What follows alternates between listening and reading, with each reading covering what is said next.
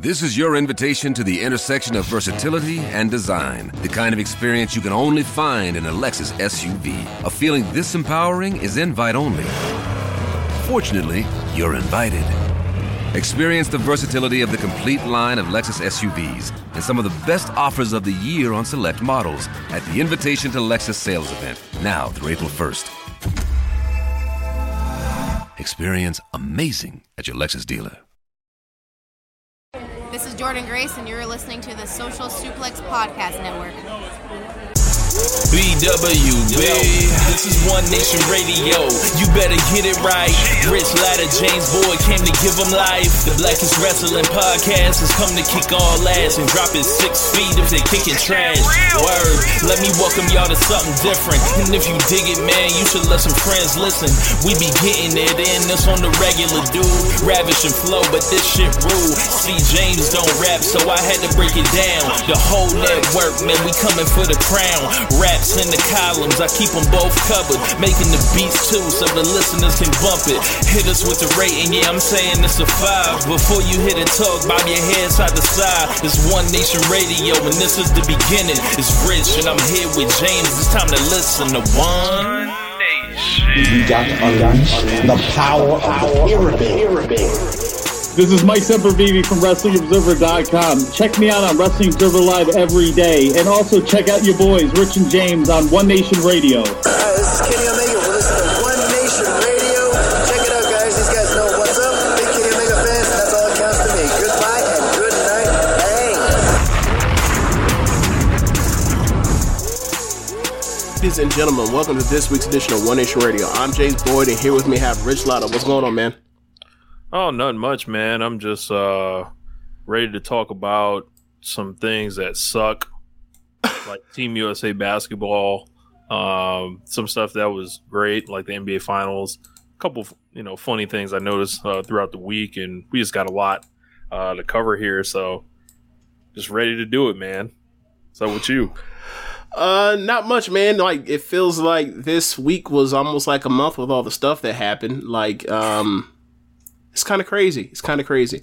Like, uh, all right. So let's since we're since we're talking about sports, let's just let's just get to sports, right? So, uh, in the NBA Finals ended uh, the day after the last show we did. The Milwaukee Bucks won in six. They lost the first two games and won in uh, the next four. I think that's pretty much what happened to them two years ago with the Raptors in uh, in the Eastern Conference Finals, right? Yep. Yeah.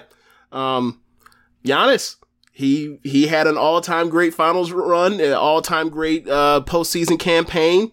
Um, he's 26 years old. He closed out the finals with a 50 with a 50 point game, and I think it was like 11 or 14 rebounds. Doesn't matter. 50 points. He was unstoppable. Uh, there were times where he was the only person on the team like he was could do anything, and um, you know, a, a lot of people have questioned whether or not he had that in him if everything's weren't optimal for him. And he basically put his head down and said, "No, I'm keeping my team afloat. We are winning this, and we are go- we are not going to a game seven. We're into this shit now." And I thought that it was a special performance for somebody that I thought, um, I think we both thought we both liked and thought for a while, like if he can just reach one more level, we're talking about you know somebody that you can never forget as long as you're um alive from the perspective of historical um, thing as opposed to being a generational talent. I think he's all time ta- talent now. I think he's one of the um, 25 greatest basketball players already, um, given what his last four years have been. Um, and like at this age, like I, unless injury happens, I think the next five years he's going to be this good, and you're gonna have to deal with it. Um, so, uh, what are your thoughts on it? Games five and six were some of the most entertaining basketball games that I've ever watched. Um, going like that, I'll take it back to game five before I get to game six. Like that last play where Jrue Holiday had been clamping, you know, pretty much the whole game and going nuts himself. Um, and he, you know, broke out his his own variant of the the Jason Kidd hands. Um, and when he steals that ball, like there, there's actually two sequences. There's one where he like rips Devin Booker and hits a three, and then there's the one where he rips Devin Booker at the end, runs up, and then Giannis flies in from outer space um, to throw down the alley oop, like the the NBA street oop essentially, Mhm. and he um you know contorts his body out the way because Chris Paul's two hands shoving him and he lands safely. I'm like, I jump off the couch. I'm like, I can't believe I saw this. This was like, I was like, this is why I like basketball. It's like the the the, the defense steps up, make a great play, run down. You see some absolutely crazy athletic shit. Um, like I mentioned to you off there, I was like, I love like you know the way the Warriors played the last like you know years, like the Warriors dynasty. It's like it's the best basketball we're probably ever going to watch, right? Um, you know all the shooting, the the ball movement, the different looks on offense, the uh, spacing, like I'm like that's great, but that that feels like optimized, like you know you just can't do that shit. But like, I mean, you can't do this either, right? with what Giannis is doing, but it's Mhm. just like it's so much like it's so more much more raw and visceral the way he gets it done. Yeah. Um, and I just loved it. And then in the game six, he just like decided we're not losing. Like we are not putting on suits. We're not getting on no planes. Nothing. The the the the buck stops here. Like it's over. Like I'm going. Like you have no big man. You have no no one that can stand in front of me. I'm gonna do what I want. Uh, to quote Lil Uzi Vert, and he was just like, I was just like, damn. Like he's 26. You know, he had some injury luck go his way on this time, but you know, a lot of people do. Um, and I was happy because I thought Giannis did it the right way. Like I praised him for re-signing with the Bucks, sticking with his team that drafted him, and the organization like made a questionable move with the Jrue Holiday thing. Like we were like, yo, that's a lot of draft picks for Jrue Holiday, and Jrue Holiday worked out pretty much better than you could imagine. And Khris Middleton was awesome throughout the finals as well. I'd be remiss if I didn't mention him stepping up, hitting you know different big shots um, at different times. But I was very happy for for Giannis, and it just felt like, yes, that young man deserves that. He deserves all this love. Like uh, hearing his his story and how far he came. Uh, you know, talking about you know uh, from Greece and you know from Nigeria here, and then like uh, how poor he was. Yeah. Um, and I, I was listening to Le Batard. The story uh, sounds like some Sammy Sosa Dominican Republic shit. Like how you hear about like Dominican players, how like they started playing baseball with with with a glove being a milk carton, a used Yeah. milk carton. Like hear the story about like him and his brother were sharing ten, uh, shoes to play. Like that's Yeah. crazy. Like he was like not eating and showing up to practice and not telling anybody that he hadn't eaten or whatever. Um, and there's a book coming out about him uh, next month. I'm planning to get it. Uh, that pretty much details his entire struggle. They were talking about uh, when he first got to the league. He hadn't been used to having money before, so he wanted like his money in cash. Like it was a while before he, you know, had direct deposit, and he didn't quite like get the concept. Like there was uh, a staffer that was hanging out at his house, and Giannis uh, pretty much always having to know what he has at all times because you're trying to budget that shit essentially, uh, whether it's food or money or anything. There was a staffer that ate three Oreos um, from his kitchen or whatever. The next day, Giannis goes to the practice and goes up to the staffer and is like, "Yo, why'd you eat my three Oreos?" And like this man's by this point, I don't know if he's a multimillionaire yet, but it's just like the mentality for him hasn't changed. But like, but at the same time, he's also like but his he's, situation like, is he's taking care of his time, he- family. Like he's sending he's money back. of He's been sending money Yeah. back the whole time. The whole He's time. set- that whole time, and he was setting up his house for to move his family here, and they weren't sure if they were going to be able to move here because the Greek government isn't like the U.S. where they guarantee citizenship to people that are born there. So they were waiting to get the word they could move to America with him, and the whole time, all his game checks are going to basically set up for for the family to move over, and you know I couldn't be happier for him, and uh, he embodies everything I like about the game. Yeah. Um and me me and some of the friends uh and some of our friends in like some of these group chats have gone at it because like I think people have gotten too lost of what his game is and the stuff he can't do as opposed to the part where it's like that shit don't matter if he's kicking your ass and he's balling. Like I remember um, I remember the 2015 finals when uh, uh LeBron ended up getting up two one, they ended up losing in six or whatever, and like LeBron didn't shoot well in that series, but he, his like numbers were just ridiculous, like 35 and 12 and shit, right? And I remember Julian, our homeboy Julian, that ended up playing at East, Eastern Kentucky. Um, he was saying like his game just he doesn't have a go he doesn't have a bag of go to moves like in and out dribbles between the legs, you know, step back, cr- cross cross tween and all that shit. And I'm just like, that shit don't matter like that. Like I understand what you're saying, Julian, and I, I I see what you're saying to to an extent, but when you have that, when you can be peeled off the dribble, you ain't got to do all that, right? Um, Different. and ob- and obviously with like LeBron, LeBron's game is different from Giannis, where Giannis is like he's realized what his like his true ceiling is as a basketball player, and that's always been in. Or I I think I realized this last year, like last play playoffs, is like he needs to be a, he needs to be a screener. He needs to be a ball screener. Someone needs to ball, uh, and he needed a point guard. It's like it's cool that we made him a point guard when Jason Kidd gave him the ball uh four or five years or five six years ago, and he started going nuts. And that's when we first started noticing. I was like, bro, Jason Kidd has unleashed something with, with him being a point guard, but it was only going to take him so far with his limited range as a shooter. And like, if he never gets 15 foot range, oh well. Like he's a fifth, he's the fifth or sixth best basketball player in the world doing this. Like, everybody, Like, and, and on any given day, like how competitive he he is and how hard he plays, like he's going to always be able to give you work because he's working and operating around the rim. Like he was Right. doing the stuff like in the 2011 finals. We're like, LeBron, go to the fucking rim. Like there's no hesitation with Giannis. There's like, I know what I have to do. I'm, I'm. I'm built for this. I'm sh- I'm throwing uh DeAndre Ayton off of me. Like I've lifted these weights. I've put in the work. Like they're like I didn't care. Like I, I saw someone say something like um he basically came into the league with Kevin Durant's frame. While Kevin Durant mastered, you know, the jump shooting and uh, you know, everything else, Mhm. Giannis went the other way. He was like, I want to master the weights. Like and we, he, he didn't even know how to lift weights when he came into the league. I and I think that was also born out of necessity, right? Like it's easy. I don't want to say okay. you only get and- tapped. And you don't- getting three square meals too, probably for the first time. Right.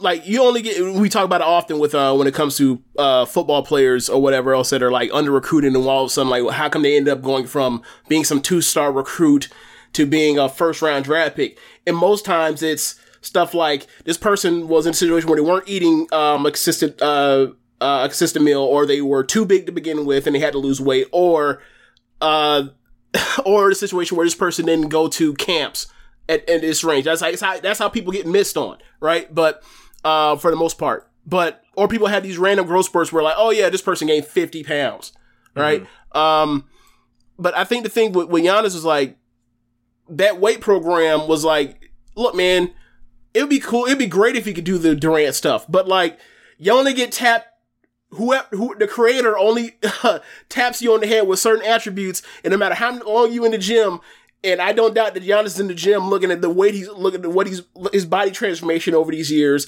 and how much better he's gotten year after year after year. Like there's only a ceiling on what you can do.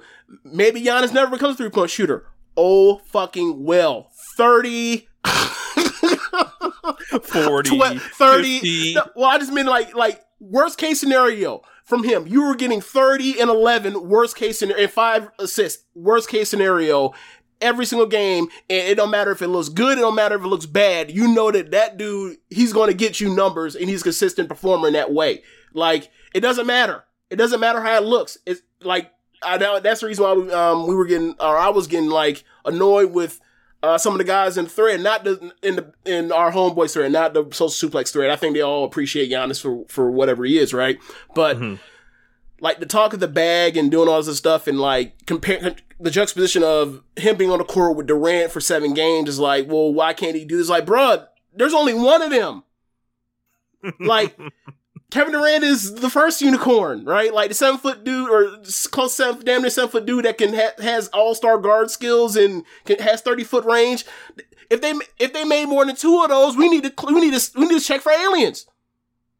So, um, you know, I I think like so he went the other route. Like I could he couldn't handle. He was already destined. He was going to be great regardless of his body transformation. He was already, but once he started pulling the weight, it became another thing, and he's gotten better. He became bigger defensive uh, force, and like he had the ball in his hands. And he was just the last four years he was incredible. And like the one thing that we were thinking about, like when you got uh, bounced in my against Miami before he even he ended up getting hurt in that series, but they were still were they still like they were going to lose him. if He got health. Uh, he had health luck that year. Was like he needs a point guard. Like Drew Bledsoe and DiVincenzo, they weren't gonna get the job done, and then they end up doing this, end up getting um Bled, uh, not Bledsoe, end up getting Jrue Holiday, and like Jrue's not a perfect point guard, but he's a lot better than whatever he's had, and that just that enough was enough was some injury, a little bit injury luck in this. They have a title now, and I'm happy for him because like when he signed that extension, remember uh, last summer I I, I was flat out wrong about it because they ended up winning, but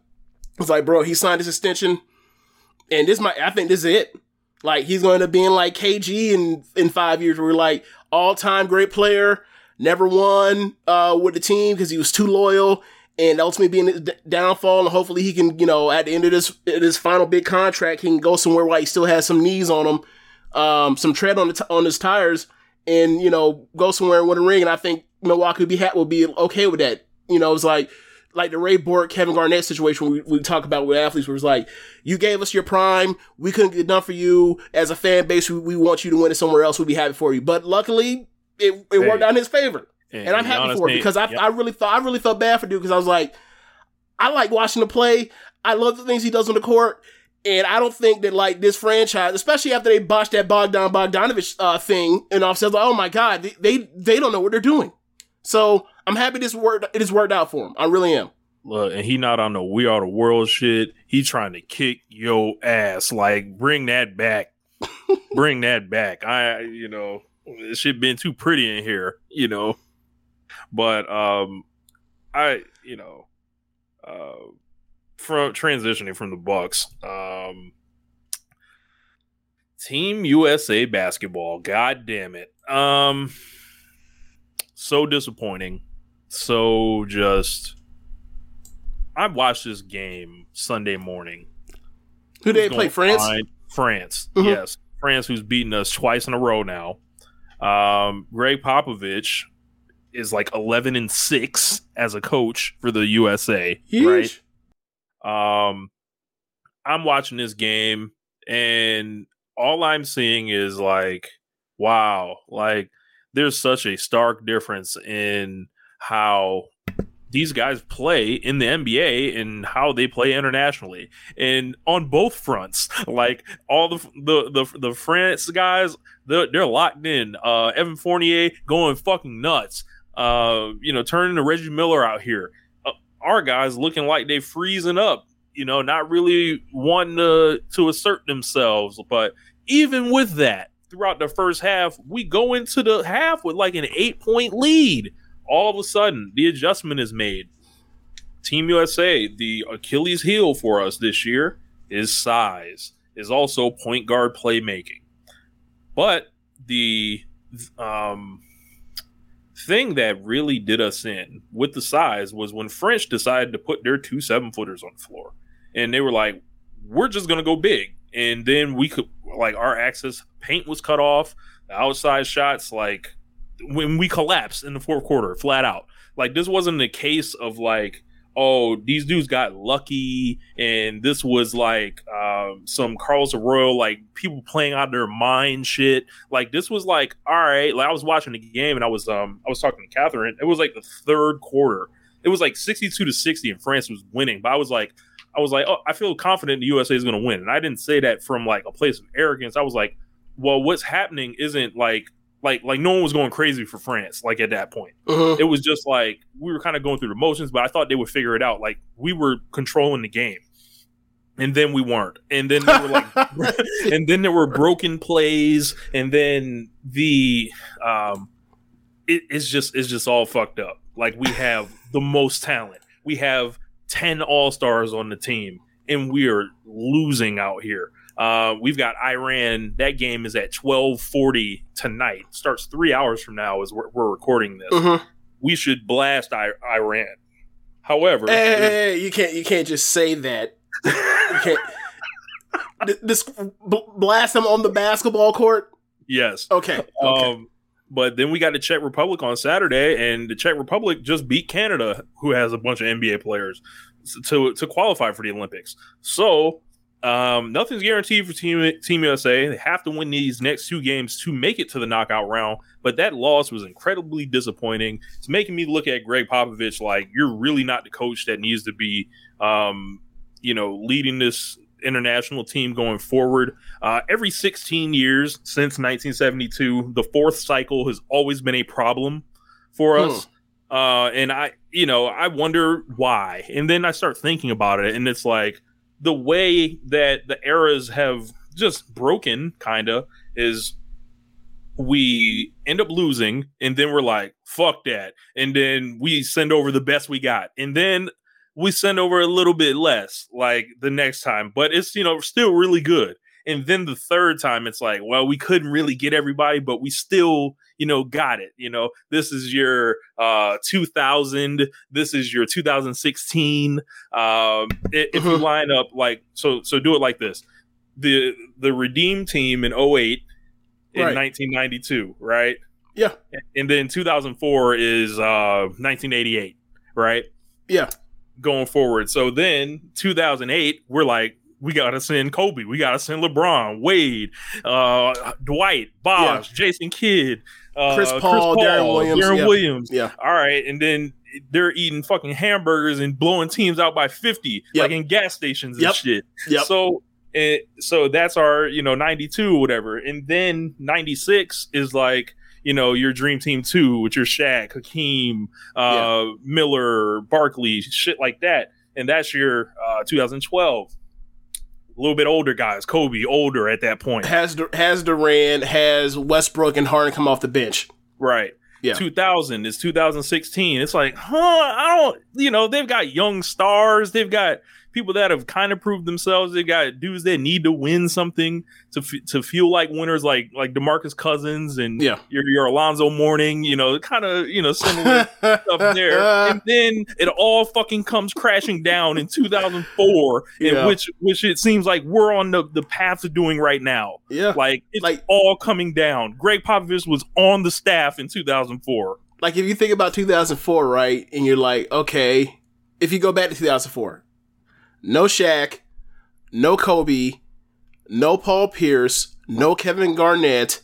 The only, the only like Like McGrady. no no, no T Mac. The only true and who who had played in 2000. The only true stars that we really had at that point in time were Iverson and Duncan, and then everybody else was like rookie, rookie, rookie Wade, rookie LeBron. And uh, Marbury went nuts. He scored like 31 of them games. But it's like in a regular situation, he's never he's not even playing. Like Jason Kidd would be on the fucking team. You know what I'm saying? In, in 2004. Uh, so And Now now, we're, we're, now- we're Kevin Durant, No- Dame Lillard. yep, Like yep, that, those right. are your So, those no are your LeBron, Duncan and Iverson. No LeBron, right? No LeBron, no Steph, no Kawhi because he tore his ACL, which we talked about how he was like how that was on the tuck for. sure Yeah. enough, sure enough, it's unbelievable. Yeah. Uh, no Anthony Davis. Like and you just look at like the first team All NBA and second team All NBA, and like only people there is Lillard and, and Durant. Yep. And then you start looking internationally, like Luka's going fucking nuts. He scores like the, the second most or third most points ever in, in the Olympics. He dropped 48 the other day uh, in the middle of the night. Oh, by the way, the fucking presentation for this shit is absolutely trash. I understand the the um the the time difference and shit like that, but like but that's no excuse because we've had the Yeah. time difference before in 2008.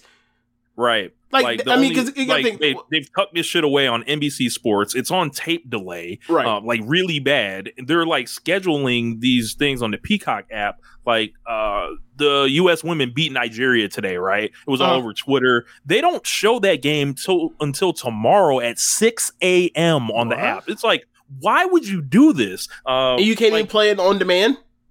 uh, you can play it on demand, Okay. right? But it's like, why do we have to wait so long? Like, what is going on here? Like, Yeah, I mean, like why why can't I just open the app and click what I want to watch live? Like, what's going on? That's that's absolutely true. Um, well, I don't know why they're treating it like their stardom. like start Yeah. of the world. Where shit, yeah, like can't they, even they this shit this shit off. They're, they're not broadcasting, the, I, and I know the Olympics isn't necessarily for the basket basketball fan. Like it's for your gymnastics, your human interest type shit, right? But, but, that, but that, they've that doesn't thrown it- matter. It doesn't They've matter. thrown it off on here like this shit doesn't matter, and no, no, no. But apparently no, it doesn't. But here's the thing.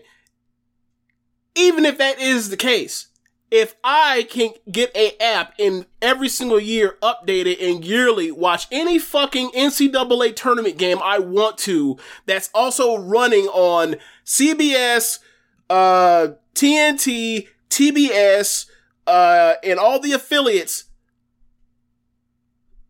Why in the fuck can I do that for Peacock for the Olympics when they have 40 things going on in any given day in the Olymp- that involve the Olympics? Like, bro, I couldn't watch that Luka game if I wanted to. What are you? What are you exactly? What are you paying all of this money to the Olympics every every four years for, or every two years for? You want to call include the Winter Olympics, right, and the Summer Olympics? Why are you spending all this money to then not be able to sell this shit as ad space for people? What? And also, they're being super Live selfish with the clips. Like anyone that puts up a clip anywhere, that shit's getting yanked down by the IOC. Like they're like in charge of the the whole distribution. So it's like you're not really gonna see ESPN covering it. It's hard that- as that- hell to get a- a box score. but that's always been the case. That's always Like- been the case. like it's hard as hell to get a box score on anything. Like it's just like it's miserable watching this shit, and we're losing. Like so, yeah. it's like what the Yeah. fuck is going on, man? Like I.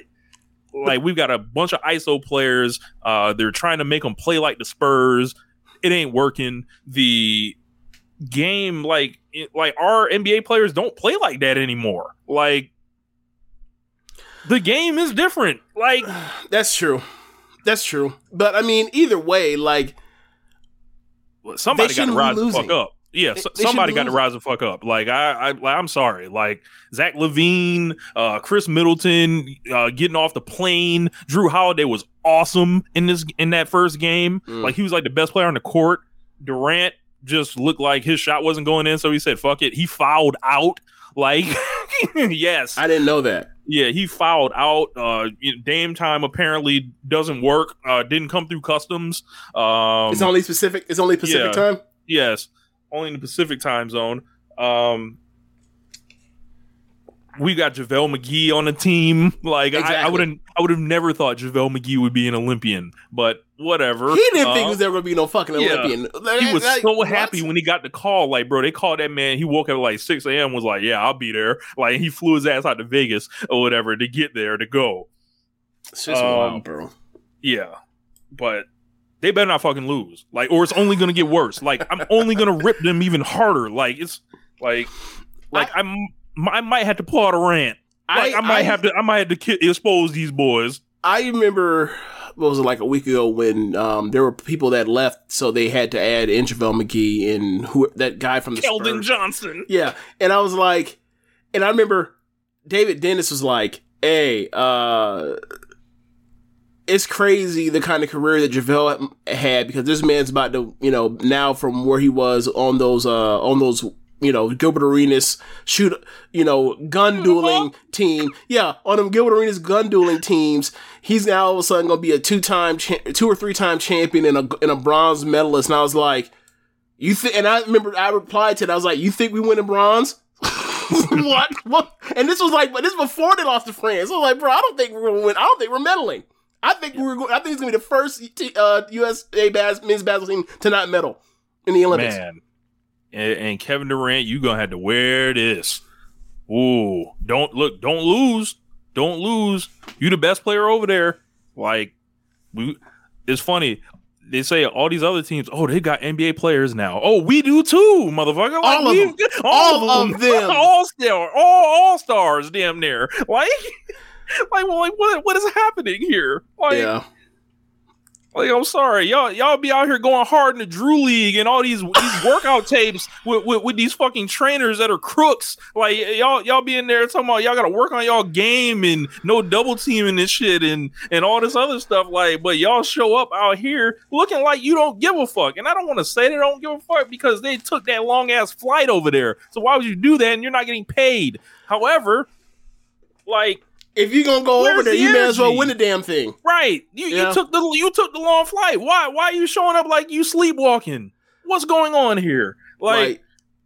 and I understand like I can understand if it was um you know people like Booker or Jrue or um Like Jrue played or, great. or, or Middleton. But I'm that's my point. I understand if it's like anybody that was in the finals, anybody that was a conference finalist that came over and like they weren't doing that well because it's like, all right, you had the bubble, you may have had a long run in the bubble, it had the short return, come back to the league and play this this completely condensed schedule, and then play basically a month and a half of playoff basketball. So you just absolutely zapped from the last two years of what happened to you, right? Mhm. But that's not the case for, for almost all these people. Like, what about Lillard- it, Dame? You Yeah. you always crying about some Dame. Like, Like, Lillard got his ass bounced out up out of there. Um, Durant, I mean, Durant was exhausted after game uh, seven, but he I got a lot more help now. I thought I Yeah. thought Kevin Durant played great with great players. I I don't know. Like what's happening? I don't know, man. I ain't watching the game, so I ain't got no answers. I just, I, but this is the thing. I think I, the reason I'm not watching because I knew. I was like, nah, man. Once they lost that one game, I was like, nope, this ain't it. I'm not finna do it. I'm not finna do it. Um, yeah, I, I advocate throwing rocks at them. they come out back here without gold. Throw rocks at them, at all of them. The coach too, oh man. So uh, embarrassing us like this. See, I'm not with you because there's other people that want to throw rocks at them at the NBA players, and they want to throw them at them for a different reason. So I don't, I don't want to be in the that's, same. that's the only thing. Like I, I, hope not to fall on the same side of those people that want to see the USA lose. To you know how I'm so hard on them, but it just happens to overlap, and I end up on the wrong side. Like I'm not. I'm trying to avoid that. bro. right? They were already doing that on Newsmax. Unbelievable. There was there's a dude that's out there saying that he's he's he's rooting against against uh, them because uh, of their wokeness, and I was like, bro, you were you were never rooting for them to begin with, and that's and that's and that's the thing. We've always known this. We've been talking Yes. about this since 2004 about uh, with Team USA. Like Th- that's they- part of why I, I root for Team when they USA so hard. exactly when they win, they're supposed to win. I get no joy out of it. Blah blah blah blah. But when they lose, how dare they? These ungrateful, lazy, not unpatriotic motherfuckers. Uh, motherfuckers is normally another word, but they but they you know. So I, I just want to also say the answer is not sending a team of college kids. You fucking Oh bozos. God. like people on Twitter suggesting that shit. Like shut your dumb ass up. like so you okay? So you think that you think okay? So our I don't say our best. Our C team loses, so we're gonna send over some kids Don't make sense. to play to play gr- professional grown men. can't do it. Won't do it. Talking about it'll at least be fun. Fun for who? And it, it ain't fun to get, it ain't fun to get to get whooped. Like they would get whooped by thirty. Yeah, Angola Angola would do to, will get revenge. Angola will get revenge. Don't do that. Don't do Like, that. Like, like, like, what do you think the Gasol brothers would do to Oh, them? And look, Christ. Mark, Marc Gasol, uh, re- refreshed internationally. Uh, Pau Gasol's on the team, forty-one years old. Nah, check this out. Let's do this right. Not Luis even that. Scola, right? Let, let's just go back in time. Let's just go back in time. Right. 2008 gold medal game. Team USA. Rudy Fernandez. Or sorry, uh, Team Spain. Rudy Fernandez.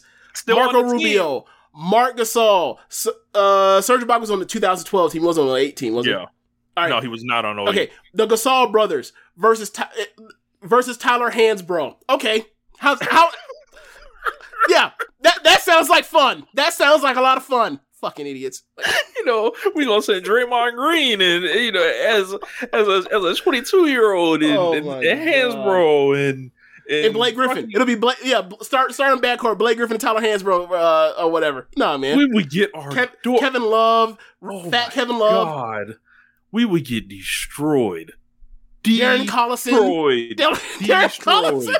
Bro, and, and then you got to think about it because, like, the people that are around the age then, like, your James Hardens or Steph Curry, like, it wasn't known. They weren't the Steph- James Harden or the Steph Curry yet. I mean, Steph was like, Harden doesn't make the team. Steph makes the team because of the Davidson run, maybe. right. And, and then you the got to hope he, runs. you got to hope he, he catches fire Actually, here. it at that point it was only just the one Davidson run, so I can't even say the two. It was just one. So he would have got on the team to be a sharpshooter. He'd been on the. They had him on the bench.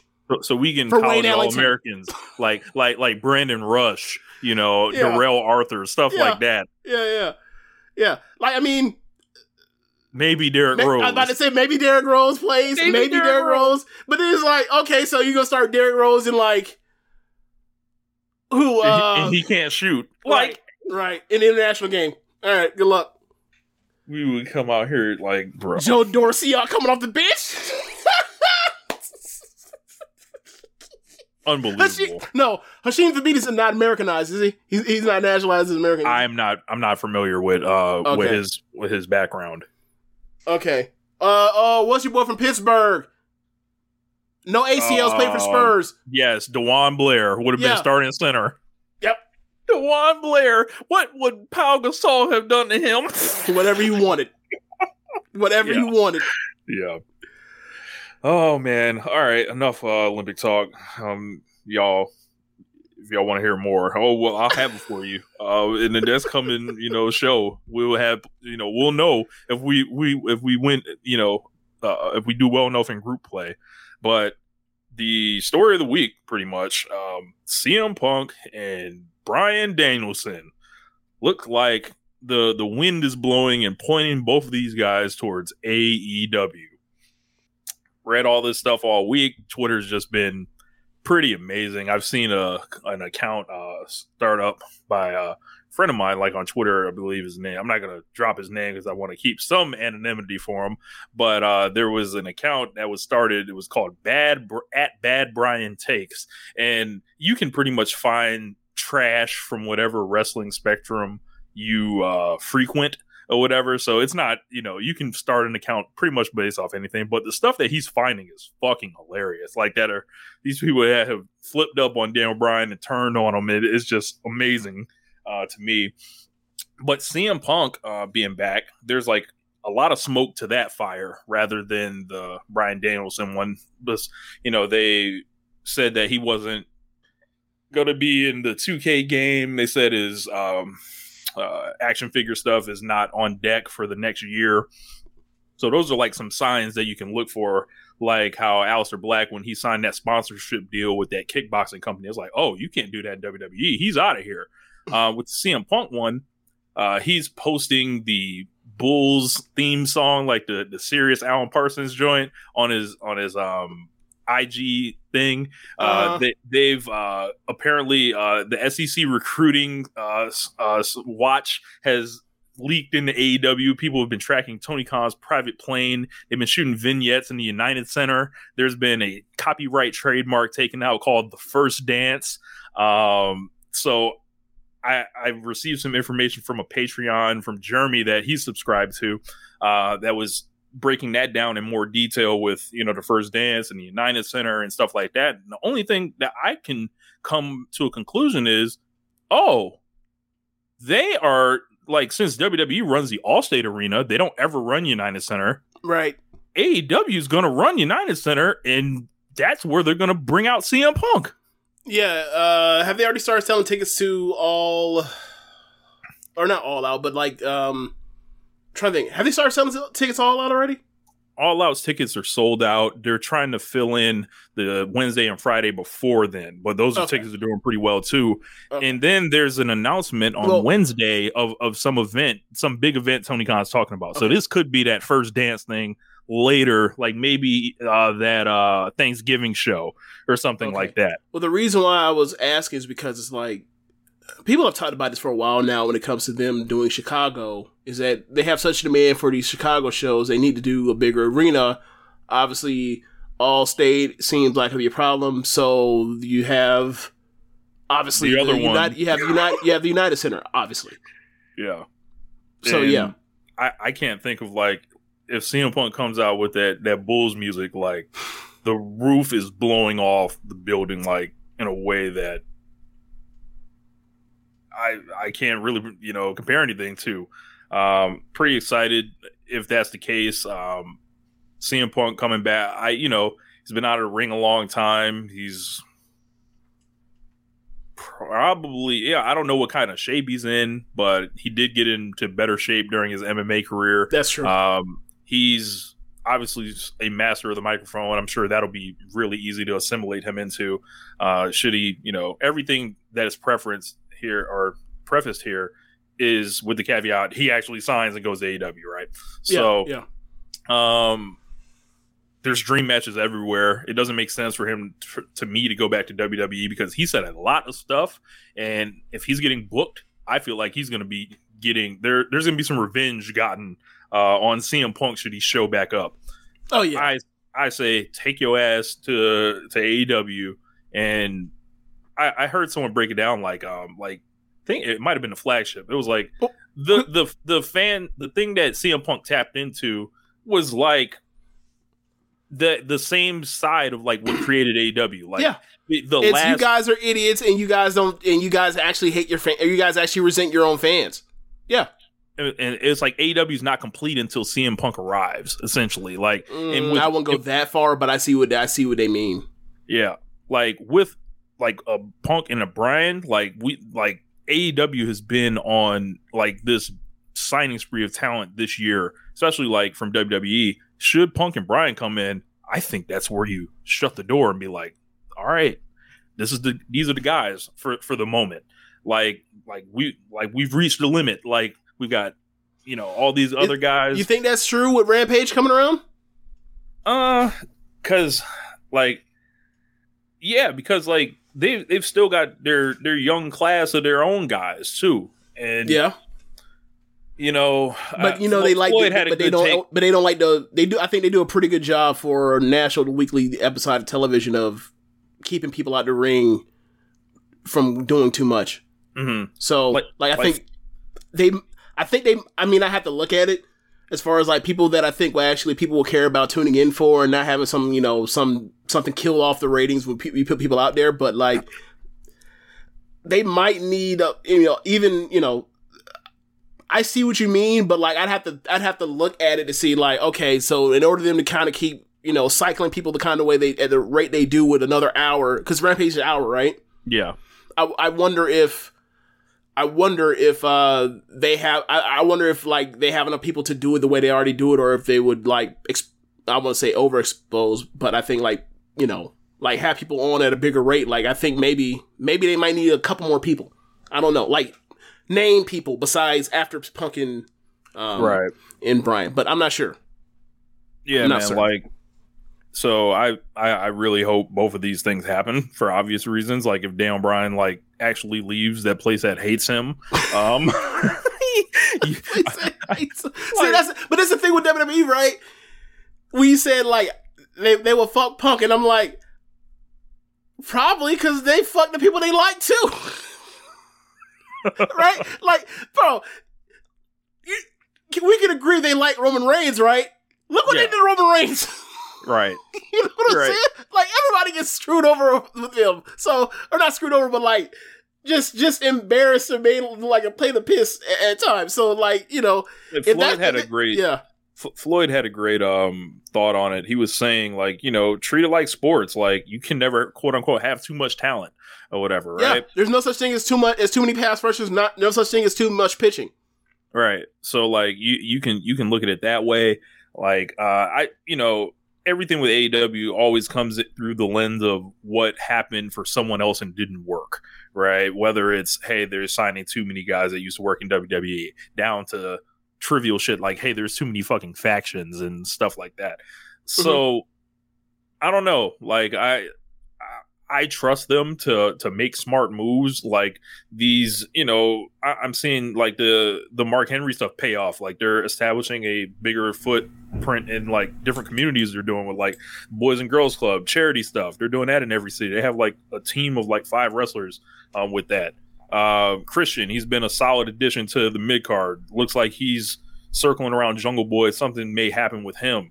Um, Oh, Andrade. I, I thought that was another. Um, I thought it was another uh, Sting in uh, in Darby type situation.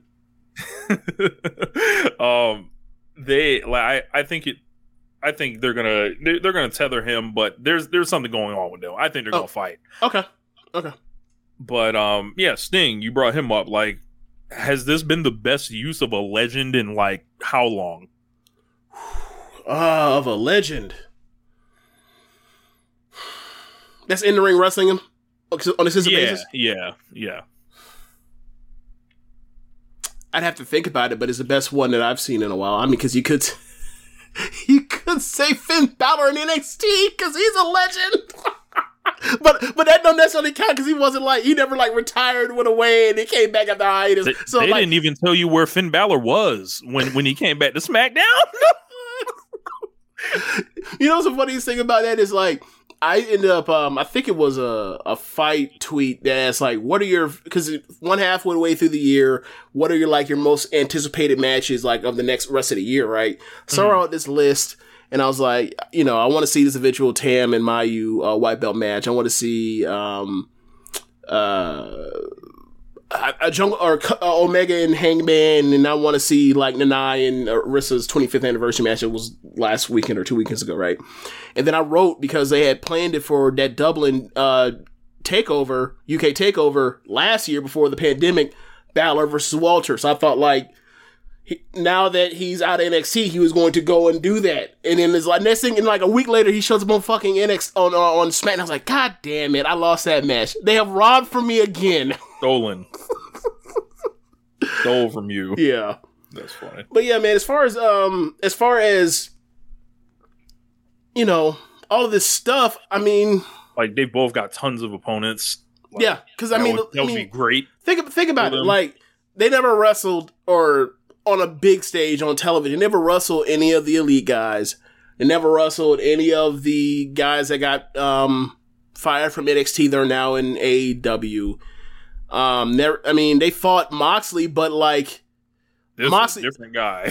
totally different guy in like They got you ain't like you Lance look. Archer. There's no reason to like they're both babyface. There's no reason to do Danielson versus uh uh Moxley off rip. But the second they do Moxley versus uh versus Punk, that Look shield out. shift that shield shift from 2013 never happened, bro. Totally, it, that shit was over. That shit was over five years ago. so Yeah, Yeah, then man. They've got guys like Lance Archer, like that that were in New Japan. Um, you know, they've got different tags. Like Punk and Bryan could be a fucking tag team That'd be or so something awesome. like that. Like yeah, and, Indie and actually do what what we wanted them to do with the with the with the uh, the indie powers or whatever else uh, in 2013 when they were tagged together on on, uh, against like the Wyatts and the Shield. Yeah, Right. that'd be cool. Um, yeah, so I hope it happens. Um, so Hey, bad week for those that uh, that say like, yeah, nothing leaks about AW. Like this could have been strategically leaked uh, because That's what I was thinking. been- That's the what I was thinking. been great the last couple weeks. They've actually increased the last two weeks. So, um, they did their third biggest number ever this past week. We'll get to that uh, in a little bit as far as like the actual show, but well, I think I think all of wrestling's going to get their ass kicked because uh, for a while now because of the Olympics. Mhm. But um, after that, once we once we get to like August or whatever, um, September, like yeah, like Dave said, this is going. This September is going to be the most important ratings month since like 1998. Like this September Hmm. uh, coming up. So, shit, like in putting, the- in Funky Daniel theory, Bryan there, like it that's a reason to watch. We Well- I've heard from WWE hardcores that are like that'll get me to watch every week. Well, quick question, right? When this shit first started, or when we first started seeing the, the trends for all this, wasn't like around like the end of this year, around the time when like uh Thurston predicted that like NXT or not, AEW was going to like intersect like the, in the same viewership as Raw.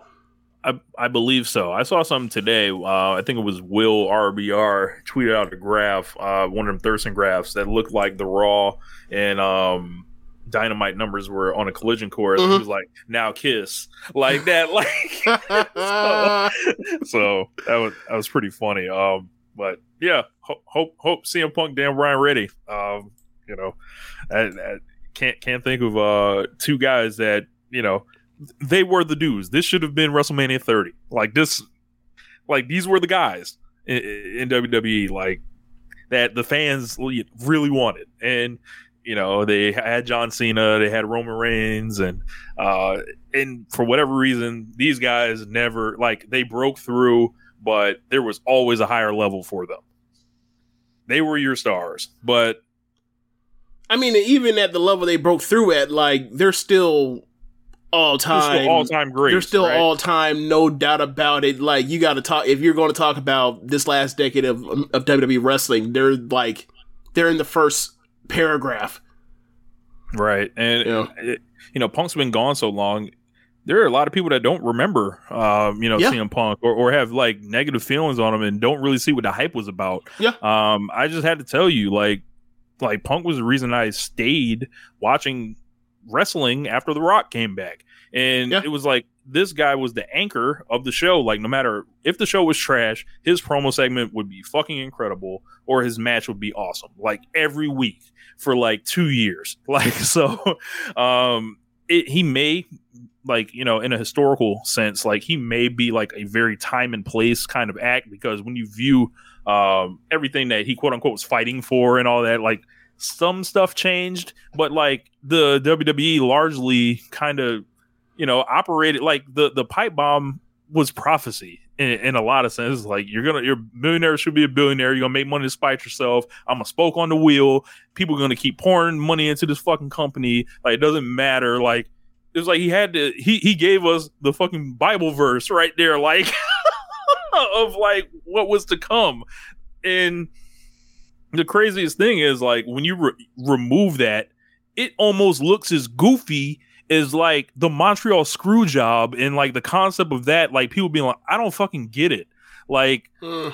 y- like if you remove it from the time and place, it might not hit as well. But trust, it like in that time, it felt like CM Punk was literally fighting the machine. you know? I I never thought of it that way, mostly because like you know that that context is baked into you know what we know, right? Like Mhm. the same way that you talk about the Montreal Screwjob. Well, like you know, I think it was um I think Meltzer was on Talk Is Jericho going on Montreal Screwjob a few years ago, and um.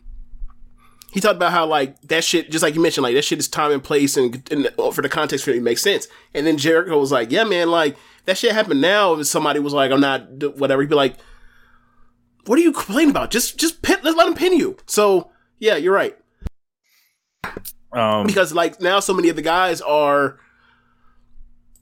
so many of the guys that would never would have gotten a sniff from WWE are now stars in the company.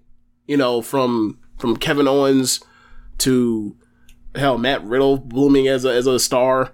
Um like that would not have Drew McIntyre like once they had fired him, they wouldn't have brought him back. If because of his because he got better on the indies. They wouldn't have given a fuck. right. Like if that's the case, like they would have brought Chris Masters back. you know what I'm saying? Like no disrespect to Chris Masters, but you get my point. Like there were guys that had bodies and physiques and all that kind of stuff that like once Vince fired them, they never brought them the fuck back ever. Tyler Reks, Alex Riley, Yeah, like that. yeah. So Um, and obviously he's better than all them dudes, but you get my point. Yeah. Um, I had a tweet that that kind of took off that was pretty funny over the weekend. Um, it happens to be this guy's birthday today. So happy birthday to the game. Uh, it's also Hangman Page's birthday. He turned 30 today. Um, How's Triple H now?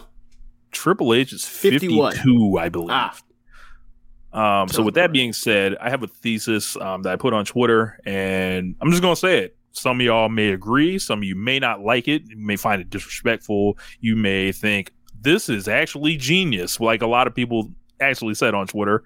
But Triple H was a deathmatch wrestler, and he didn't even know it. All of his best matches, when you look at it, tend to have some type of stipulation, no rules, hardcore matches, tacks, sledgehammers, chairs, three stages of hell. Yeah. yes, hell cage matches. Yep. This man was the this man was accidentally a great deathmatch wrestler, and while he fashioned himself as the the second Harley coming Race. Harley Race.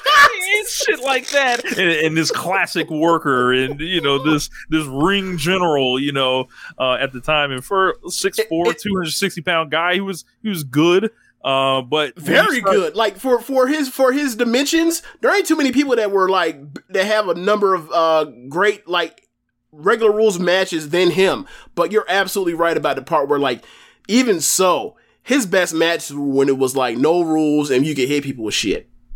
Yep.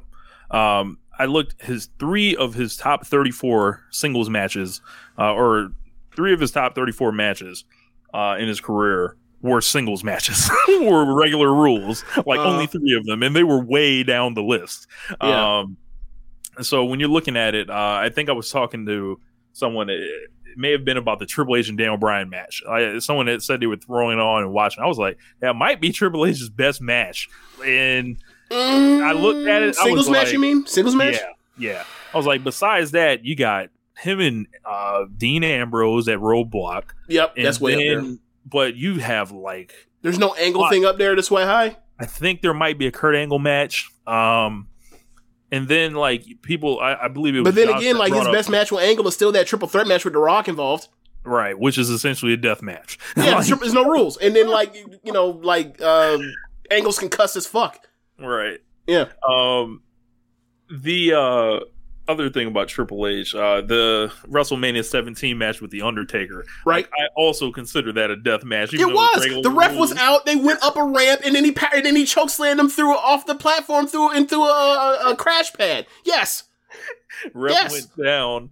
Didn't didn't pop up till about 15 minutes later. It was like 15 minutes. The ref was out. Yeah. Yeah. So um, y'all can look it up. You can d- debate me if if you want, but I got I got lots of matches I can pull up for reference that they were all better with weapons for him. Yeah. And when I saw it, I was like, yeah. Like I thought we kind of I never thought about it, but I thought we all kind of knew that though. Like without I thought it was like a an uh, like I thought it was a uh, what is it called? Just a just a um an unsaid understanding. Like Mhm. the dude the dude surrounds with a fucking sledgehammer. Remember the match he did with Batista a couple years ago? Like Right. they was using pliers and shit. Right. Like Pull out nose rings. Mutilation porn. this yeah. man is this man thought he was Ric Flair, but he might have been Terry Funk. That's funny as fuck. But um, oh man. I yeah, mean- man. Also, think about like think about all these takeover feuds. No rules. First Made, match, made in his fir- image. blood feud, first match, no rules. Yep. Ta- take it to the lot. Take it to the parking lot. Take it, take it to the outside of the ring. Always. You know, yeah. that's so funny. Yeah. Um, but yeah, um, Karrion Kross and Keith Lee had interesting weeks. Um, All right. I yeah. forgot about that. Well, I mean, we, we I think we talked about it, or maybe we didn't talk about the loss that Karrion Kross had to Jeff Hardy during the show, but we were talking about Kross showing up on Raw. At least I know that much from last week. Right. Um, I the amount of he obviously lost a match in about ninety seconds to Jeff Hardy last week. Um, this led to Hardy chants at NXT when Kross was there. They got cut. that got cut. Yep. Um, they, I, I, I found it strange, um, and I shouldn't at this point because we both know what it is. But the amount of people that were celebrating that Karrion Kross, like, like this was some indictment on him, like that this happened to him. I'm like, this is malpractice. This is Yeah. bad booking. This Right. is like a person that is walking out with a belt on. Well, like, Yeah, like this is something that's like I don't like him either. Right. But I like, can't "The- enj- these people have have put me in the position to like a man who I have called luggage on this air, right? He's Right. luggage in NXT, but he's going to the McDonald's of wrestling now. He doesn't it doesn't matter that he's lug he's more than good enough Right. to hang in, in that, you know, style or right. whatever. Like you mean to tell me you rather watch uh, J- uh Jinder Mahal versus Drew McIntyre than Karrion Kross and Drew McIntyre? You out your fucking mind? Like Right. I just I can't even because it's so fundamentally stupid. I can't even enjoy it. You know what I mean? Right. It's like Right. what it, it's the same similar when like, they screw up somebody that they've been pushed forever. Like when they do something with, when they were doing something stupid with like Carmella or Alexa Bliss. It is like, wait, you're doing. Then what was the point? Why did I wait? Why do you waste all my fucking time? And like, I don't, I don't, I don't necessarily. um It doesn't bother me as far as like, well, he lost on main roster, so now his shine is off NXT. It doesn't bother me. Like they're effectively two separate universes, right? Like, look at how they're presented in NXT. Look how they're presented on the main roster. Look at how they're presented on the main roster. Look what happens when they're ported into NXT. Totally different, right? Like the book, like this is what, like this has always been that case when everybody goes back and forth, right? So it's like it doesn't really bother me, but for people that it bothers, I understand. Um, and it's just and for that Like, reason, why couldn't you Triple H get the- It's like why couldn't Triple H get the NXT champion protected from that? Like, what does that say about his standing at this point? I don't know. Um I mean, he couldn't protect Rhea, right? Yeah, she's sinking fast. Um, but Keith Lee also had an interesting week. Um, they re-debut him in his near hometown uh, in Texas after being gone for seven months And he lost to whatever. Lashley, right?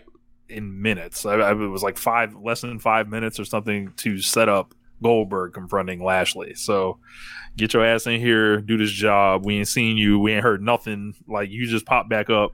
And then what happened yesterday? Yes, uh, in, in combination. Um, then, since Jeff Hardy uh, came down with the thing, um, COVID. uh, you know, apparently Jeff Hardy was supposed to go over Karrion Kross again. And Yeah. you know, people broke out in all the, the discourse last week defending it, doing back bends, Yeah, bending over. it's a story. It'll make it intriguing. Yeah. And they're gonna do it now. Do it again. Oh, well, that's stupid. They're doing it the first time was stupid too. You already know the line I'm gonna say. They bending over so far backward. They they coming out on the other side. Um, you know, to to lick the boot. You know that that's what these folks do. But um, Keith Lee, they, they see him as even lower than Kross because they were like, "Fuck it, you gonna go ahead and lose uh the Kross now uh in minutes." And I don't, I don't like we we saw this as an NXT Takeover main event last year. weren't particularly thrilled with it, uh, if I remember right. Oh, it's oh, it was one of the worst uh, takeover uh, main events ever. Maybe the worst. but like these dudes were just thrown out there like guys. They're not assets. They're just just dudes Yeah. here working. Like, um, and I don't feel confident about either of them. Keith Lee s- still on Twitter being all cryptic and everything like that, but who knows what that is? Uh, could be an angle, but it don't. It sure don't look like it. Like it, look uh, like everybody's treating it damn near like a level under like a Kylie Rae thing where you can't ask anything about it and stuff like that. I'm like, I I don't. I mean, if he tells if he tells. If he doesn't, he doesn't. Like I, I'm. I mean, maybe from that perspective, I'm treating it like the Kylie Rae thing, where it's like, look, man, like he's off TV. If he wants to explain himself, he will. If he doesn't, he won't. And like, I'm not finna hold my, I'm not finna hold my breath waiting for him to explain this or whatever, because it's like he's off TV. And he's back now. He's back now, and they're jobbing him out. And he was losing when he was uh when he was, And- or he was losing more than he should have been when he was around. So you know, I don't know what I- know what to do with that. and what I'm hearing is like they're having Corey Graves do that thing where they slip in the comments to bury him to show you what they're really thinking about him. Mm, yeah. Um, you know, Like behind when the he talked about. Sami Zayn's uh, physique after like he had the shoulder stuff, so he couldn't lift weights. right? Um, so yeah, those two guys hope they have better weeks uh to come, but it don't look good. Um, WWE was at Rolling Loud this week. Uh, oh, oh, hold on, real quick before we transition that, and because uh, of that, I that doesn't mean that like Triple H is bad at hiring and cultivating talent because Vince McMahon doesn't know what the fuck to do with said talent. Like that'd be absurd. That that would be like if some NFL team drafted a bunch of Al- Alabama uh players and then like they all busted out. It's like uh, so does Saban have to give back them national championships or like that's not that's not how this works. Like you you and your organization are responsible for once you take them away from the campus. right, right. Um, And instead of Tuscaloosa, we're now talking about the, the PC. So like in another in any other situation, if you had uh that kind of talent perform that kind of way in the minors and then they made it to the majors and they didn't perform that way, not only people people that are making these decisions for hiring and bringing up personnel will be fired, but they, this person not being fired because they own the company. correct. Um, but Rolling Loud, uh, WWE went out there. One more thing, also, ev- also, what percentage of uh the the WWE main roster is from the PC? Like ninety percent, ninety five A percent. lot of it. A lot of it. So everybody, At so this point. so at this point, you're picking and choosing. Like so, because outside of like AJ Styles and Shinsuke Nakamura, what are we talking about here? Everybody went. Seth was a, was when a you put it like champion. that. New, Seth was a champion, right? Was the uh, was the first NXT champion. Big E, New Day, Big E, second NXT champion. Roman Reigns was an FCW. with with Dusty and them. Moxley, Shield, yeah. The, the Horsewoman, yeah. Oscar, yeah. Seth, Seth, I'm sorry, uh, Kevin Owens, yeah. Drew McIntyre, yeah. Pack. Pat, yeah. Like so. Uh, uh, so I guess we add Bobby, Bobby Lashley list of like not PC. So like that's three out of like the entire fucking roster. Yeah. So like, how bad is Triple H doing the job when like everybody that's succeeding except for three people is, is people that he brought to you, and then the other half or more the other half like the other you're fucking up, but he was successful with them when he had them, and then when he even get them back, he's, he's more successful with them than you had them. I mean, when you have them, like how's Funny that Triple H's fault? I'm, I'm I'm confused. Funny to your boy. He's a Um, deathmatch wrestler. Like, Yeah, yeah, like, that's but it. As far as being, but as far as being a back on the cultivator or talent or bad eye for talent, nah.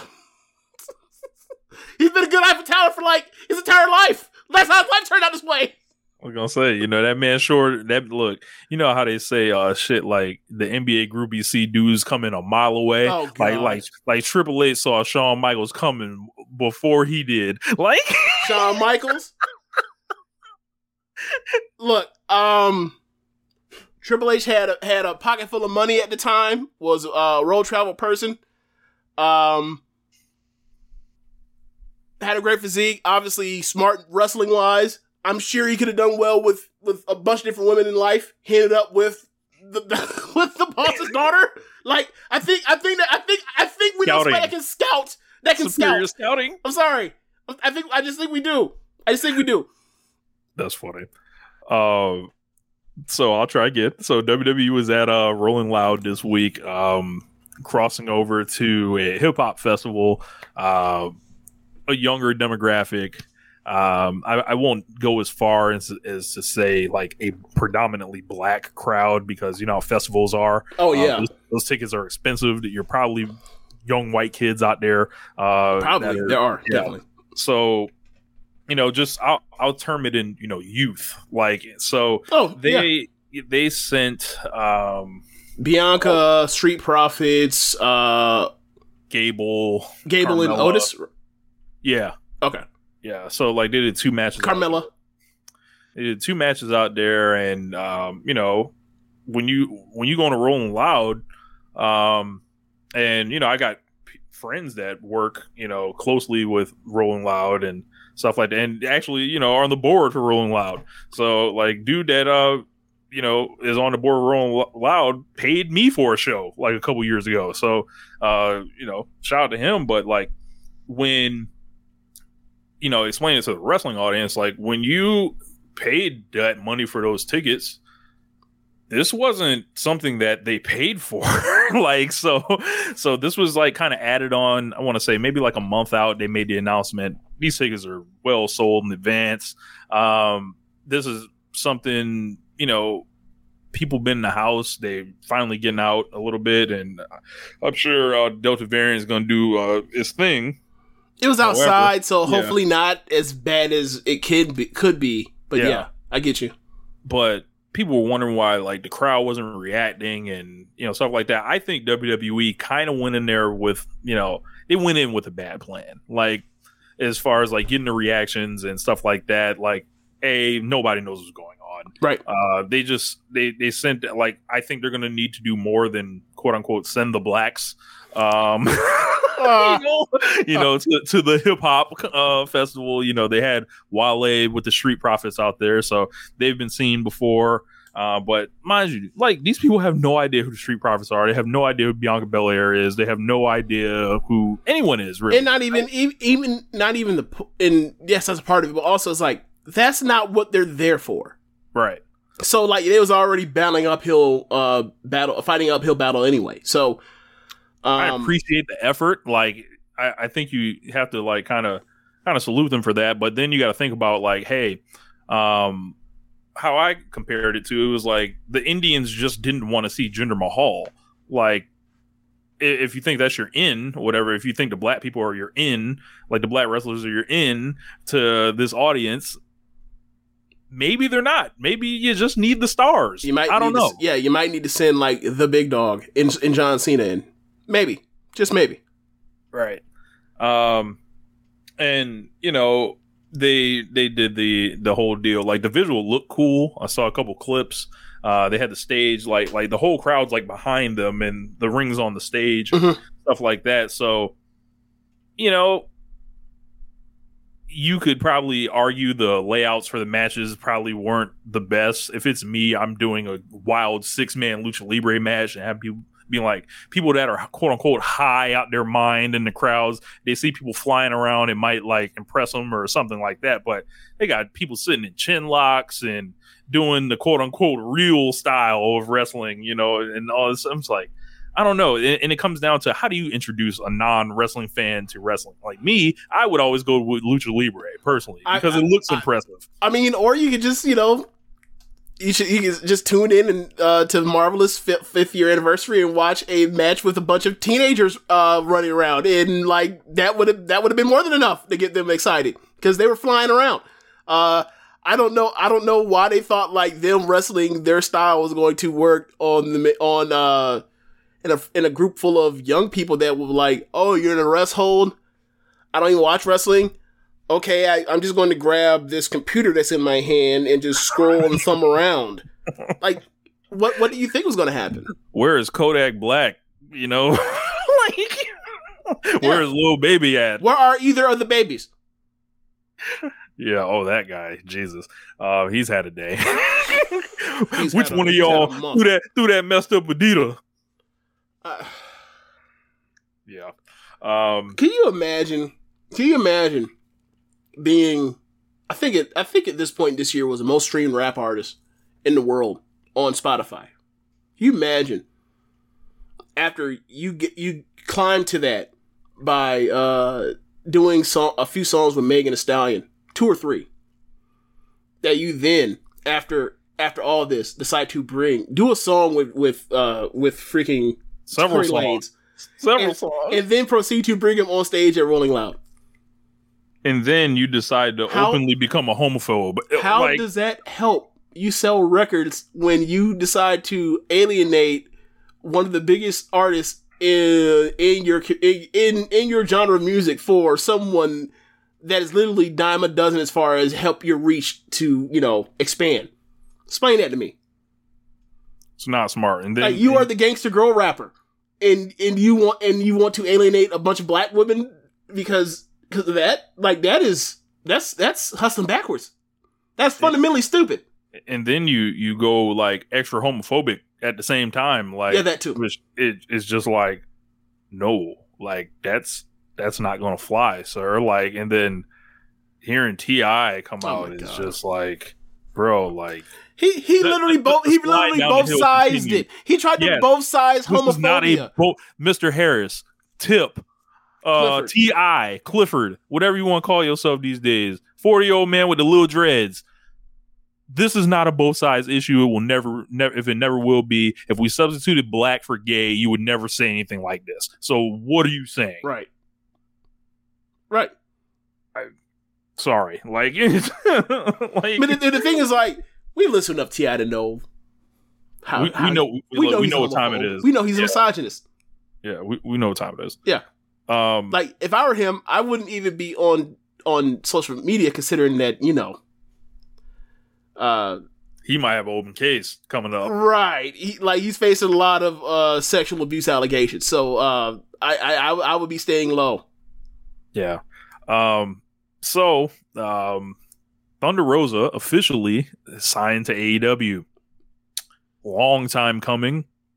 Everybody's uh, thought her NWA deal was up the beginning of next year, but they found out a way to get her out of it early.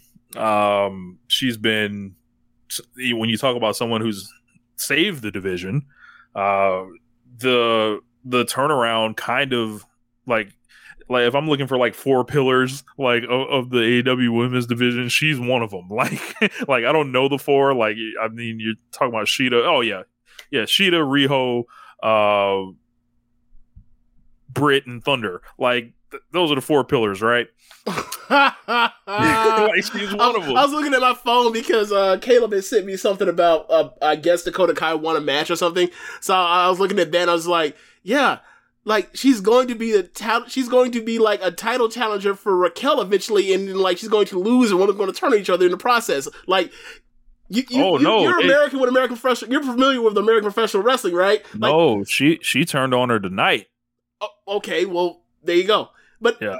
but okay, so cool. But it's like, yeah, like we saw this come from a, a mile away. We saw this coming, like when she decided to start hanging out with her, like like here at, at uh, what was that? It was actually at Portland. So it's like, yeah, like that's called professional wrestling, American professional wrestling. So, um, I. I, I don't even. All I know is his text message. So I was looking at, but I'm looking at you. But you, so I missed out on your four pillars joke. But that's hilarious. I never even thought Yeah. about it that way. Yeah, so the, the four pillars of, of uh, AEW women's wrestling, like one of them locked in now. Um, this is someone that I would consider like casting a U.S. women's MVP vote for when you start much in a like a, the Giannis situation, like everything they stand for. Um, she's she runs her own promotion, like she's a booker, she's a promoter. Um, she's a great wrestler in multiple companies and against people with varying experience levels. She Think of where she-. Think of where she was when we first were watching her in 2015. She's one of the most improved wrestlers of the last half decade of wrestling. Yes. Um, rapidly vaulted up my favorite wrestlers list in like this last year. Um, very happy for her. She was she had a birthday too this past week, so uh, I think they announced it on her birthday. So I don't, I don't I'm not sure about that, but um, she's looked like she's positioned in the ranks. So eventually they're gonna run her and Britt back. That's like if it's me, I'm gonna have them trade that shit back and forth now. Like Charlotte Sasha, this shit. Like let them two.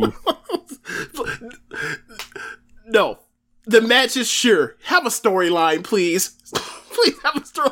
Like we, you know, we, that is the one thing about Sasha and Charlotte uh, in, uh, in 2016 was like they wrestled so well that like they completely like overshadowed the fact that there was no good story like storyline beats for them. But but yeah, like sure, why not that plus story? Yes. Well, and I feel like they've they've got uh they got elements that uh, Charlotte and Sasha either didn't have or they didn't do well. Like when Sasha's in Boston losing the belt and shit, like to, Yeah. to Charlotte. Like um, they've got Brittsburgh coming up. Um, Pittsburgh You know, too. yeah, and, and the first episode of Rampage. A lot of people think that could be something. Um, Are, I- quick question: Are they actually calling it Pittsburgh too, or no? Um, there, I know she's being promoted as like the face of this show, like everywhere. I'm, I'm not sure of, of the Brittsburgh. I don't know if they're using that, but they did drop new merch, Brittsburgh merch for her. Okay, well, the reason why I'm asking is because um, Steelers, like the '90s Cowher teams, they were called Blitzburgh because of you know three four defense and sending zone sending like uh, Kevin Kevin Greene down to kill people, right? And then like in the early 2000s, um, when they had Joey Porter, for example, like when they were really good, they ended up losing in the AFC Championship game to the to the uh, uh, Patriots, but with Drew Bledsoe, but like in that game, but like that was called Bl- Blitzburgh or Blitzburgh two. So it was like keep in touch with like the traditions Uh, of okay, it's something that was like if but then again, you know, the Jacks at that time, Jacksonville was a rival. I don't know if they owned the team. I don't think they owned the team back then, but like Jacksonville and the Steelers were a rival. Maybe they don't. Uh, whatever. We're just doing this cause like whatever. But it would be cool if they did like you know because as they keep going, like KO Mania, all the KO Manias, you Yep. keep doing Brittsburghs. That I think that would be cool. yeah. Um, I, I think they definitely, and they've shown that they have like a bunch of like hot Texas areas, like essentially with AEW. Like, I think you got to build. Like, I would love for them to build this feud around Texas versus Brittsburgh. So the matches they do, you know, are in each other's like you know hometown or whatever. Because Thunder is getting monster reactions on like elevation, like in, from in the different Texas areas, and we know Brits reactions are going to be nuts. Um, in Brittsburgh or whatever. But yeah, happy for Thunder Rosa for sure. Um, as far as uh AW uh this week, uh not as good as the the first show, uh or the first uh Fyter Fest. This was week two, I believe. Yeah. Uh, next next week's fight for the Fallen. Uh, we got some hot angles though. Um, the introduction of Nick Gage uh, in there with with Jericho next week. That's going to be something. Um, they uh, did a road to where Gage was on there. Dropped today. It was pretty good.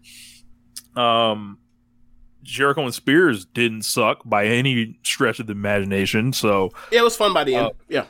they uh you know I, I think Shawn Spears is probably one of the most maligned wrestlers for his level of push that I've ever seen. Um the, uh you know he, he's he's solid. Um they uh had a big title change in the main event. Lance Archer in Texas. Uh the new streak, Lance Archer in Dallas. That's the new Undertaker streak. That man has put down Will Ospreay. That man has now put down Jon Moxley there. Like, who's gonna beat Archer in Dallas? Like, let's see it. Like that that could be a money making thing, I think. Uh should they keep committing to this. And we're just seeing the uh the blossoming New Japan and AEW relationship. Uh Excalibur spoke, spoke about that and used it pretty much in those terms uh in the road to seeing the IWGP US title switching hands on dynamite and shit. And then they're sending Hikuleo out there who's hanging out, um, jumps in and he goes face to face with Archer. I forgot he was that fucking tall. Bro, he's fucking huge. I forgot. Like, like, he's looking down. He's he can look over Lance Archer. Like um the match with him and Moxley, I, I like this better than the Wrestle Kingdom match. This was just like you know, it was Huh. so hot. It like it was so Um, hot. I think that they're comparable. I think they're close, but I end up giving the the the the uh, the edge to the first match because like if watching that match, it felt like they were rushed for time. And the way they no sold or, or shook off some of the stuff they did in that match, it felt like they were cut on time or were rushed for time and they needed like five more minutes to make it all impact and maybe they would have had a better match. But like once you I need some time I need some some separation of time from someone gets Pillmanized being able to get back up and keep fighting or someone getting literally choke slam on the on the on the spine of a chair of an open uh folding chair and get right back up for me to be like, all right, bro, like th- y'all like I need y'all to sell a little bit more. Just a little bit more. Like give me like give me give me like 15 seconds on that. Don't give me don't just get right the fuck back up. and they keep like This is they, a they, war. they, they did that tough match and they treat that shit like it was a wrist versus a nine. I was like, God damn. Like y'all killing each other. Why are y'all getting up so fast? Sell! This shit don't hurt. It hurts me. I'm watching it. Um yeah, but Lance But it was Archer fantastic. career biggest win of his career, career defining win, career defining moment in his hometown. Man, they just keep cool. doing these things like that, That makes makes sense. sense. Yeah, not beating people in their hometowns. Um in the text group, I had thought that there was a possibility Archer could win here because of that. Uh, and knowing Lance Archer like was on Twitter a couple months, like a month and a half back, talking about he's so proud to work for AEW, and this is right after those dates were announced for Dallas, and I was like, hmm, so there could be something in the works here. And um, watching the uh, Forbidden Door interview that Tony Khan put out about Nick Khan back this week looks fucking amazing in hindsight. Everything that's like been set up with the Jay White and Impact stuff, like look going against the Elite and um, the plans with the IWGP US title, which he said that he had in that um, uh, video where they've set up they just didn't do hey we're going to switch the belt randomly. They've established the equity like hey we're going to have jon moxley and yuji nagata. We're going to have karl anderson and jon moxley. Like Mhm. we're going to give him wins and then he's going to drop it it's going to mean something. Um this is really great. Like it's really great. Um one thing that was not really great the women's title match. Um i i think they just they just missed like they just missed and i think they'd be better against other people like Do you but the crowd like went insane for this match. Yeah, because Britt's super over. Like- it was Britt's overness that saved this match more than anything else. Like, it, I mean, if that like, if, part of me that wonders if she's wandering into that Alexa Bliss territory, but like Alexa Bliss never got reactions like this. um, I well, uh, explain what you mean. Explain, Okay. elaborate on that for me. so like when Alexa's matches, we'd be like, "Yo, there's the, the matches aren't really going off," but y'all say like she's this great promo and stuff like that. Mm. But I would say Britt's better. take- Britt's a way better promo than Alexa. Yeah. uh, has been given the the scripts to do. Yeah, uh, I think she's a great deliverer of words, but like as far as um, cutting actual great promos, like Britt has has them, and Alexa really doesn't. She like uh, I think if she was able to talk for herself, she would have. I think she would be a great promo, like a consistently great promo. Um, But Britt, I, I the the only thing that gives me reservations on that is I've seen Britt step up in class. Like, hey, like I'm gonna fight somebody with way more experience and not look lost. Maybe she's not a leader of matches at this point. she Um, isn't. So that's maybe like where where they went wrong. They were very ambitious in this match, but like when you talk about timing and shit getting fucked up and like there was a lot that went I wrong. don't. I don't think there was that much that went wrong as much as it was like there was just a lack of umph. Like they they wrestled as if they were like in walkthrough as opposed to like actually trying to take each other's heads off, or not take each other's heads, but like hit each other hard. Like you you can see like, and Britt has this thing, and and it's always bothered me because it, it, it's I don't want to say it's, it's I don't want to say it's exactly like Julia's thing, but it's like they have this weird thing with their selling to where it's like I'm down and my head is slumped, so therefore I'm selling as opposed to like, can I see some anguish or, or agony or pain or like a loss of or, or fogginess on your face? Uh-huh. Um, so like that that's also that's also a thing that kind of bothers me. Like with Julia is like when Julia actually gets hit hard, like you see her instead of just sell like it hurts like or whatever, she'll go into like her face will make a face like, damn, that shit hurt. then she'll get up. But like Britt is kind of like just like I'll just sit here. I'll just sit here with my head tucked down and not make a face, and then like I'll get ran into or whatever else. Uh, but like I think mostly it came down to just like they just as far as you know the nuts and bolts of it, it just was not crisp and like it was it was throughout the whole entire match. I thought the layout of the match was very good. Um, but like the execution overall just did not hold up to the match. I thought the I thought the layout was was was really good though. As far as like if I were to write out on paper what was done and say these are twists and turns, this is what was done to get to here or whatever else, and this is the finish. Like I was like, yeah, it's a well laid out match, but it just didn't work. It didn't work out, and it reminded me a lot of like those pre those pay per view matches for the women's division WWE pre horsewomen showing up. Mhm. It's like they had some like it's short. Obviously, they got more time, but I mean like uh like oh you got X amount of time and this is how we're gonna do it, and then like you go out there and it's like oh, I mean I like the layout, I like the story, I didn't like the execution all that much. Right. Um, I, I think Britt will end up getting positioned with someone that makes a little bit more sense for her because she's in this weird mode where she's way the fuck over. She's still a heel, but um, she's a de facto babyface against Nyla. And the second she goes in there with like Thunder Rosa or Tay Conti or something, she can slide back into being a heel. And Also- probably make more sense. Also, given how she's gotten herself over, like she might just be a deathmatch wrestler. Who knows? Who knows? Um, who else we got on her? What what else can I think of? Um, more Hangman and and Kenny stuff. Uh, you know, we're a week closer to that um uh elimination tag. They ran. They did a big run in after the Frankie and uh, Gallows match. God bless them. Uh, even Frankie, like and Gallows, like they didn't. You know, that was an angle. I, I believe someone said it was like this was AEW Dark Elevation on Dynamite. I think it was on Floyd's show. Uh, but yeah, um, yeah, they um, you know, they spun that into uh, the elite angle, which is which What- continues to get monster reactions. What was the line that Kenny Omega said where it's like, or he did it again, where it's like, he says something that he knows is just, Oh, oh, this yeah. makes it right. He, he he when he leaned into Don Callis and was like, oh, I forgot what he said. He's like, um, you turn from the hunter to the hold on, let me check with Mr. Callis to the hunted. Yes, Like, that's what it was. And I was just like, why is this man in the last two weeks? This is only like this only just like he started doing this like the last two episodes where like all of a sudden like he's like a a, a Ben Stiller villain in a in a nineties early two thousands movie where he's like he's a bad guy and he's also going to play like he's a fucking moron to like then make you be like you're an idiot, like you're you're an idiot, you're just an idiot. And I was like, when did why did he decide to do this? Why? probably fucking around.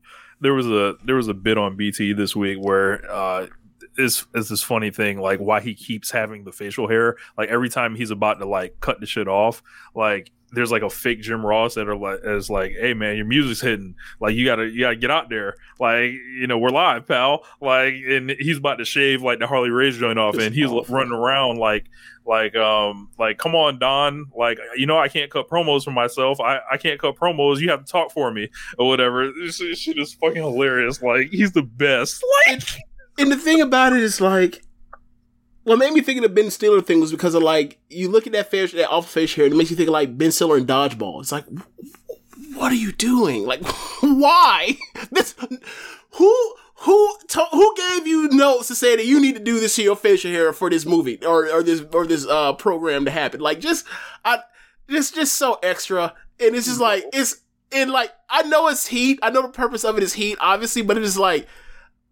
I- I think we're past the point of like cutting stupid stuff into our heads to, to get to, to get heat. Like leave that shit to the road warriors or demolition or whatever the fuck. like we don't hate you, Kenny. Like sorry, like you know We know what you're doing, well, man. Well, well, excuse me. There there are some that that that, Oh, okay. that do hate him. Like for Daniel Bryan, like for Daniel Bryan to get hated and CM Punk to get hated, that man like literally like fake dumped uh uh Paul Bearer's ashes on Undertaker. See, or Daniel Bro. Bryan said he wants to stop fucking global warming and it wants to it, it wants to be a vegan. This man is out here cutting bullshit into his head. bro. Like what? bro, I was uh in, in watching hearing all this CM Punk stuff this week. I was found myself watching some of his old segments, and then I was thinking about when he turned heel. Like that man started getting that bad fade. Like so he, Yeah. like, he cut all Yeah. that hair off, but like Yeah. there's like a there's clearly a line you can see. Like it was like they didn't finish the haircut or whatever. Do you remember uh this I think it was 2013 Slammies? No, 2012 Slammies. And A long time ago. like he interrupts like Flair is there to present like uh I think it's like superstar of the year uh and like Cena wins and he comes out with Heyman and he's like just loses his fucking mind.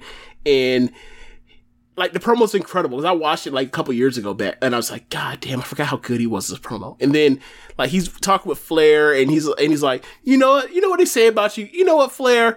I remember back in the I remember a few years ago I used to be in the locker room with Sean. He used to talk about when I grow up I want to be like Ric Flair. I look at you and I would never want to be you. And he, he just kept going and Flair's like hey bro, like I think he's like I think I think he's like hey man like the diamonds in this Rolex say that it's like it's X it's X o'clock and you know it, it's time to get cracking in Min, um not Minneapolis I think it's Milwaukee and he's and then like they keep going and then all of a sudden I think they go to commercial break after Flair says you need to come I want to I want a one on one in the ring and then come after commercial break and this is after like uh that Ryback match where he had a fucked up knee Mhm. so um he's crushing himself down to the ring, CM Punk with Heyman, and all of a sudden he gets to the ring and he ends up jabbing uh Flair with the with the with the crutch and he and then like Flair bends over and he breaks a fucking He shit. He breaks a fucking crutch over Ric Flair's back. It is 2013. I'm like, God damn, this pro- like I'm sorry we just derailed this talking about CM Punk again. Bro, like, but he was so fucking great. Yes. Yeah, and it was, and the thing was also fucking hilarious because like he the way that crush buckled around freaking Flair's whole whole, whole carcass is like god damn like what Flair why are you still doing this stuff A check. Ric Flair was thinking about a check. oh man all right so where were we were I, I, I, that's it, man. I, uh, you know, I, I, don't- I don't know anything else to say about uh, AEW uh, this week. Uh, the Blade did some crazy ass move to Orange Cassidy. It was like a gut wrench power bomb on the fucking top rope. I was like jaw dropping, j- jaw dropped in amazement at that move. I don't even remember that that's Yeah. crazy It, it might have been in picture. How do I not remember but that? There's, there's definitely a GIF going around. If I can find it, I'll send it to you. But it's like a gut wrench power bomb on the fucking top turnbuckle, and like Blade jumps to the outside of the ring. Like it's crazy. huh okay oh man uh so where are we now Oh, uh, I'm going to throw this in. This isn't on the sheet. What do you think about this Vince McMahon um, uh, docu series that's apparently going to start? Oh, the we're basically doing like the oh uh, the the people versus OJ Simpson for like the, the I guess it's like Vince McMahon versus the the the U.S. government versus uh, Vince McMahon for story Yes. trial in '92, Yes. and like Kevin Dunn and, and Vince's hands are on it, right? Yes, It's gonna be some cap shit. Like, whatever. Uh, bro. I I like. Can you think about all the things like like Dave was actually telling the story behind it on Observer Radio, and they were trying to figure out the things that won't be in the show. I mean, but it'd be oh, obviously they're not going to talk about how this man was getting supplied steroids and he was sharing them with Hogan. yeah. Um, I'm sure that's said- what I'm. Is that what Meltzer said? Yeah, that, Oh, that was oh, one thing. He was like, um, he was like, I'm pretty sure the the Warrior testimony where he says 90 percent of the wrestlers on steroids won't be in the show. Was it? Was it 90? Was it, I remember? I remember he said like over. I know he said over 50, but I can't remember the rest of it. It was so long ago when I I, looked up that stuff. I'm not as familiar with the details of the story. Same here. So, like, that's a little bit like I don't want to say before my time, but I've never really studied that. Um, you know, and I'll do shit like watch 1993 Raw and shit, but um, yeah, I've never really studied the steroid trial. Yeah, I, I just knew the gist of it. Never got into nuts and bolts of it. But yeah, I, I'm with you. Like, so I mean, is Dark Side of the Ring ever going to do that? I feel like they are. I, I, think mean, they should. I, I think they are doing it. Okay, well, So this might be like a response to that. So we'll, you know, we'll, we'll get both sides on it. well, I mean, either way, as they go over this stuff, like you'll have um. Uh, you'll have Salamonster and Alvarez, not Alvarez, and, and Meltzer like go over like observers and notes and big, yeah, go over like this stuff from back then too. Like so, um, like you know whatever That'll be you know whatever WWE whatever like WEI's version of them you know being choir boys or whatever else like what like they'll they'll show the reporting back then and that's all cap shit like Vince is on that shit and we all know Vince is on that shit Like, and he was sharing that shit with Hogan they um. I, I imagine the series ends with Stephanie McMahon just after 9-11 saying, God damn it this was an assault on my family. or whatever the fuck she said. yeah yeah it's That was like ridiculous. this like yeah he said if, it, try to tear our family apart and they came back stronger and we'll do it in the USA It'll be just like that it's like I forgot how old Stephanie was at the time. She was in her what? She was in like her mid twenties, right? Probably early 20s. Yeah. So I mean, whatever. Yeah. Always fun to uh, remember that one. Yeah, like- whenever I, whenever like- I see that video come across like- timeline, I make sure I watch it. I it. mean, think about it. Back in '92, do you think Stephanie was knew the details of what was going on in that courtroom when they were sharing all that? All, like, come on. Of course, of course, she think, looks. She, of course, from her perspective, like she thinks it was a witch hunt for her dad. Of course, You know, I don't blame her. I, I, but I would say I would. Not, I would say like. Even if I thought that or whatever else, I, and I was in a situation, I would put my child on there to say no kind of shit like that, uh, following a 9-11, uh, uh, tribute show. But Yeah. whatever, Vince, Vince, look, Vince, we, as well established, Vince rocks differently than I do. look, And Stephanie You know, rocks you- differently than I do. look, you, you know the storyline is that Stephanie was getting sent to business meetings by Vince while she may or may not have been 18 years old already. In storyline, Oh God. like this was this was what was written. Yeah. like like Nas, it was written like this what was written. so I can only go with that. Yeah. This wild stuff, man. NXT lowlights. Whoo, low lights. Uh okay, so they did let me uh let me pull up these notes real quick. Just give me a second for low lights. Uh I'm just gonna go to the cage match pull up the match the matches. Um there were two good matches on the show. Uh uh but the rest was just like all in, just just just ugh. the main okay, so low lights. First low light, the main event. Um NXT Women's Title match, Raquel Gonzalez versus Xia Li. Um they were trying to tell a story of obviously big versus little. Um and obviously trying to the story the story is to try to get Zaya over as look at where she's progressed. And obviously because you know she hasn't lost since the uh, the Tian Sha stuff started popping off. Um match was not good enough to be in the main event of an NXT uh show. Um unfortunately, yeah, but them's the bricks, right? Um so I am pulling up. Oh, that's NXT UK Women's Title. I'm looking for the NXT Women's Title. Uh, UK. Oh, there we go. Um, but yeah, like, and then the match ends up ending where Raquel does a twisting Vader bomb, and as she does a twisting Vader bomb, Zaya is instead of flat on the canvas, she is like twisted to the side, almost if like somebody's gonna land short Um, so if you know, someone's landing short, like you are, you know, turning sideways to kind of catch the impact that way. But she landed flush, and as she hit her, like as she landed, uh, Raquel's um back basically lands like on like a like kind of like hits Zaya like in the ribs where her sh- where her like arms should have been in theory. Uh, and she just so she you can see like you can see something was wrong immediately. Like it looked like when I watched it, I was like, did she break her ribs? Because the way that the uh you know that was close to the match finish, the way they were building the match, and then like the ref, she's talking to the ref. She leaned over. The ref is tell is telling Raquel to go to the opposite corner to buy time. And they showed a replay of uh, what happened. They and they talk about how brutal it looked. And then by the time they come back from the, from the uh, replay, you can see like the actual trainers by the ringside. So they're like debating on what to do. And then next thing you know, uh, she gets up and she gets up just so Raquel can hit her finish. You know that that that uh, I think she calls it the Chica- the Chicano the Chicana bomb, where she you know that choke power slam thing she does, or sorry, choke power bomb thing that she does. And when she does that, you just see like it's not like she wanted to die. She was in so much pain. I was like, and that was the finish. I'm like, if that was the finish, just just award the match as a ref stoppage TKO to and have Raquel win. Why would you put somebody through that through just to just to get hit with a move that's gonna make me be in more pain? Like you don't know if she broke her ribs or not.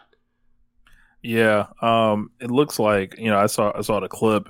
Like when you take like those splashes, like you have to stiffen up and straighten out your arms, like and like basically uh, think about it. If you are listening to this show, put your arms down directly in front of you, ball them up in a fist, Right. and, and you know you have to kind of get your arms to take the blow rather than your stomach. Like like yeah, because your, your your arms are there to protect your ribs and your vital organs in case you know Finn Balor or Azumi or somebody double foot stomps you and breaks your it would in theory break your ribs if they were unprotected weight coming down to you or splash or whatever. Yeah, we've seen you know, and it was just like. I, I, I don't get why that was done. Um, so so that was weird. That was a little light. Um, another low light the the breakout tournament uh, match that they had. This breakout tournament thing it's just filler. Like Damn. last week, it was um, it was uh, Ikemen Jiro versus uh, uh, I forgot his name now, Duke Duke something, Duke Hudson, Duke Hudson, who was the former um, Brendan Vink. Uh, uh, uh, Brendan Vink, and like I see Ikemen out there, and Ikemen's clearly good, and Vink is Vink. He's the same guy you saw last year with uh, Shane Thorne, um, except with a way better physique now and a beard. Um, so this match, they have Odyssey Jones. Odyssey Jones is like six five, hundred pounds. Looks like some. Uh, I think they said he used to be a guard uh, for a college team. Can't, Mhm. don't, I can't I didn't recall the team. Um, charismatic dude. Uh, I think you've seen him before. You remember a guy that was in uh doing um that was dressing like Nation Domination Mark Henry? Uh, yeah, I know what he looks like. yeah, that's Odyssey Jones. So charismatic dude comes out, crowd likable guy, crowds behind him just immediately. I think that has to do with like the fact that he was in there with um a dude named Andre Chase. Andre Chase came out there with some horrible gear and got uh and got some of the most genericest of of NXT music, which is saying something saying something because a lot of their music ever since CFO left sounds generic. So Man came out there to that demo music, like, Basically. that, that, that menu screen music. Yeah, bro, you got to see his gear. He looks like a jag. That Andre Chase dude, like a complete jag. So then I was like, they mentioned that he had wrestled in Japan and wrestled around the world. I, I pulled up this cage match. I'm like, oh, okay. Uh, he's not a P, he's not necessarily a PC guy, but like he ain't exactly some indie darling either. So, um, like, no, no disrespect to him, but it's like, okay, I see how they doing them, and then they bring Odyssey Jones. Odyssey Jones, he got the music. It's, it's got some good sounding music. He comes out super charismatic, hyped up, like, and he comes out. He got a swagger to him, right? Crowd likes him, and ring bell rings, and pardon me, match match isn't good, and the match was short. It's like three minutes and, and twenty seconds, but it's like you see the stuff they're doing, and it's like, all right, so it's it's like they're treating him like he's like what they want Keith Lee to do, where it's like, Mm. all right, you're we're treating you like you're green and you can't do anything, so we're just gonna focus on you being a big guy that can move. And keep in mind, like Andre, or sorry, uh, Ozzy Jones is way bigger than Keith Lee. Like Ozzy Jones is like 6'5", 400 pounds, Mhm. right? But when they have him run the ropes, they have him do, uh, you know, have him do shoulder tackles or whatever else. He can move, like he can move. Like it was. Um, remember when you see like in the, in the '90s how Mark King would dunk a basketball? Yeah. he might be able to dunk a basketball. He can move. So it's like, all right, he clearly has something being that size. Crowd likes him for a sight unseen. Might have some. So, um, he, he ends up winning really quickly after like selling a couple things on like a couple things Andre Chase did and he ended up beating him. So like, but the match wasn't nothing. But it's like this second match in a row. None of these matches are impressive.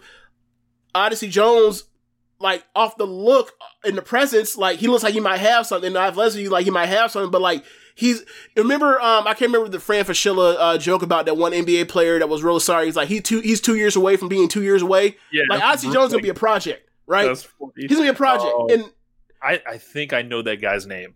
I think that is Bruno Caboclo that was on the Raptors. That's I crazy. think.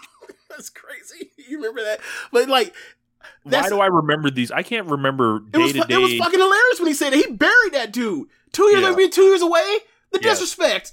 How dare you? and, and the funny part is, I was going to say two years away from two, from two years away for something else, and we'll get to it uh, later in this show. But uh, but we'll, we'll get to it later. But um, yeah. So um, it just it, it, it just it wasn't a good match. But and it's like they're not even trying to have good matches. They're just like trying to highlight these people in a squash match. It was like, well, it's a breakout tournament. How about you have somebody kind of try to break out? You know, uh, maybe that's for later. Right. You know, once they get to the, once they get to semifinals and finals, we'll see. But like the only person I've seen before that I think is like really really good so far because we, he's been they they liked him so much that they actually brought him up to get you know to get you know have an impressive loss to people was the Carmelo Hayes dude. But the Carmelo Hayes dude he don't sell for shit. Um, that's something you can remedy, but like when he was out there with, with uh uh the two guys, he was out there with Adam Cole one time, he's out there with someone else, but when he was out there with Adam Cole, like bro, like he got thrown into like the steps, or he's supposed to land on his knee and have a bad knee, and then like literally he l- was on the ground on his back. Uh, this is like a month ago. He's on his back and he was like chilling, and all of a sudden he looked up and saw the camera on him, and all he goes. Oh, it reached for his knee. I fucking howled. I was like, I- remember, dude? uh, You might remember this. Yes, remember a while I ago, know I, said to dude, like the Carmelo Hayes dude makes uh makes killing. I said make makes carrying crosses selling like Christians. That's the dude I'm talking about. So like he's spectacular as far as all the athleticism and the moves he can do, but like Reel it in. not reel it in, just sell. Learn how to sell. If he learn, if he learns how to sell just a little bit, he could be like a. Da- I don't want to say damn near, but he could be in like, he could be like a. Trying to think of somebody, he could be like a, a ricochet type. Like he's that kind of athletic. Or let- I don't even want to give you that much pressure, putting that much pressure on him. Let's say one of the Martin brothers from Top Flight. Gotcha. Like he can do anything. That kind of athleticism stuff you see him do. Oh, by the way, um, speaking of him, uh, he did a running tope over the ring post today. Oh, so he did a On- on ricochet. Elevation. Yeah, yeah. He did, did that Ricochet was doing in like 2014. He did that today. Okay. That's crazy. Um other things to look at. Um low lights. It was a squash match. It's Frankie Monet versus a woman named JC Jane. Um they brought out uh Jessi Kamea. They're they're teasing this thing like, all right, so Aaliyah left. Frankie Monet, after for weeks before Aaliyah left, uh, was kind of circling those two, like I'm going to steal those two from um Robert Stone. Aaliyah left and go, is going to the main roster, so like I guess it's now just it's going to be Jesse and then like Robert Stone's for the time being, but eventually his time's going to come where she boots Robert Stone out his ass and it's going to be just Jesse as a henchman. Um, but like it was a simple squash match and um, gotta say like Frankie Monet so far, she knows what she's doing, but it doesn't look impressive. Mm. Like she I clearly, would- like she would- clearly knows. Like I, I do this, I do X, Y, and Z to elicit this reaction, and it's like you're absolutely right, but you got to do X, Y, and Z better to to then make people be like, ooh ah. I think when she gets on a takeover, she'll be fine. She may just be trying to go with the playbook right now because she's a well traveled veteran and she's like, all right, she knows exactly what they want. And she's probably getting, you know, you know, stand ovations when she goes back through. Maybe, and I'm not. I'm not necessarily saying that what she's doing is bad, but I'm looking at it and like maybe it's my fault that I'm like comparing it to the stuff I normally watch just to, just to start them when I'm watching it. But I'm like, yeah, like that. It's, it's, it's like isn't it? You're just not. It feels like you're almost like you're running through the motions as opposed to like really doing it. Um, but whatever. Uh, let's see what else we have. Um, but I'm trying to think what else we have. Uh, Anything good? Hmm? Anything good? The good? Oh, hold on. One, one more, one more bad thing. Um, so Cameron Grimes is doing the Butler thing again with uh with with LA Knight. L- LA, sorry, slave. Yes, yes, slave. Um, LA Knight is still getting upset that like the stuff he's trying to do to Cameron Grimes isn't bothering him. So so now all is back, all is backfiring on him. So they wanted he wanted uh Grimes. They pulled up to the to the to the dangerous uh PC slash Full Sail parking lot and LA Knight, he told LA Knight to get all the bags. It's four different bags, and he's juggling the bags and, you know, falling like a goofball. And then Cameron Grimes like, I'm sorry, in comes Drake Maverick was like, hey, stop being a dick to him. Like, or actually was like, hey, I'll help you carry these. Like, this ain't your fight. Leave it alone. LA Knight comes back and says, you, want you want to do his work for him? I want a match. They come, and, they come and fight. like, you want to work for me too? Like, He's like, no, oh, it's like, no, this is his work. You leave it alone. If you got, if you, if you got a problem with that, I'll see you in the ring. So they have a match. Um, and I, I saw it come from a mile away. What do you think happened? What do you think was the finish, Rich? Or not? What do you think finish? Who do you think won? LA Knight for sure. He lost. Camera guys were getting over with the, was getting over with the crowd during the match, so they treated LA Knight went out there like he was Rusev t- trying to move Lana around to stop Lana from getting cheered. Is one of those. So then, as he so then he gets back in the ring after he has already stopped the mud hole in Drake Maverick, and he gets back in the ring and then looks uh, points six head through the ropes out to the ring and tells him to nose you know nose roll and shut his mouth because you know he's a rock. Yeah. He's a white rock. He's cracked. So Next thing you know, I was like, he's about to get fucking schoolboyed. Three seconds later, Rich, Drake Maverick, schoolboy, one, two, three. Look, Drake Maverick celebrated. Aren't Cameron- you supposed to have Cameron Grimes accidentally cause Drake Maverick the match in that situation? I'm getting to it. I'm getting to it. So, Drake Maverick celebrates. Cameron Grimes is happy for him and says, Hey, you need to get out of here. So Drake was like, You're right. I need to go. I only schoolboyed him. I didn't beat him. I schoolboyed him. He goes to run out of out the ring the other way. Clothesline gets his fucking head clotheslined off. Drake Mav- or sorry, uh, Drake getting pu- pummeled by LA Knight. Cameron Grimes looks looks like he has a choice to make. He gets in the ring and stops uh LA Knight. LA Knight says, "You know what? I'm not done stomping him out. In fact, you know what? I am done stomping him out because you're going to stomp him out." Right? So, he ends up picking up uh LA LA ends up picking up Maverick, holding him, and then um the crowd's like, "No, don't do it. No, don't do it." He, he's So like, he's he's like, you're a man of your word. You lost his bet. You're a slave, and, more or The less. And then slave. Grimes end up Grimes ends up punching him out, punching out Maverick, and they go back up the aisle. As they go back up the aisle, Grimes is like, apo- literally walks up to Drake. Is like, I'm sorry, man, I had to. So it's like that stunk because it's like okay. The only you got over nobody. Like everybody likes Grimes. You made him do the wrong. You made him. You made him succumb to a slave holder. Yep. You The beat- slave holder gets embarrassed and loses. The person that gets the upset immediately gets his ass would let you know that it what that it didn't matter. It was all fake. Even though we all know it's fake, fake, it's fake, but it's like one of those Corbin uh, Gable losses. It is like nobody got over in this segment. A, a triad of of getting some people under. All of this, all of this for, and, and that was a two minute and nineteen second match, Rich. Who knew you could get people under That quickly? That, that quickly? Yeah. So here's the good stuff. Opening match, uh, Bobby Diamond Mine, Tyler Rust, and Roderick Strong versus Bobby Fish and Kushida. This is the opening match. This is a playoff of last week. Uh, Diamond Mine debuted, they beat up Kushida. Um, and then they went and beat up Bobby Fish last week. Kushida made the save for Bobby Fish. So it's Bobby Fish Kushida versus Don, versus Roderick and, and, and Tyler Rust in really good match. It's pretty much like undisputed ra- undisputed versus undisputed, damn near, right? so, um, at the end of it, Kushida ends up getting the W over Tyler Rust. Um, and like that'll continue. So it's back. That's Diamond Rust or Diamond Mine's first loss, but you know, obviously the person they're protecting is um strong, Roderick. So t- Rust is gonna eat, eat eat some L's. Um, they did it. Two the two storyline things they had in the show was um they are building um I just blanked on what I was going to say. Legado and Hit Row. Yes, uh, actually three things in. Um, so let's let's do that. Legado and um in Hit Row, they came out. Remember, it was supposed to be a, a ma- mariachi thing or whatever else. So Legado gets in the ring.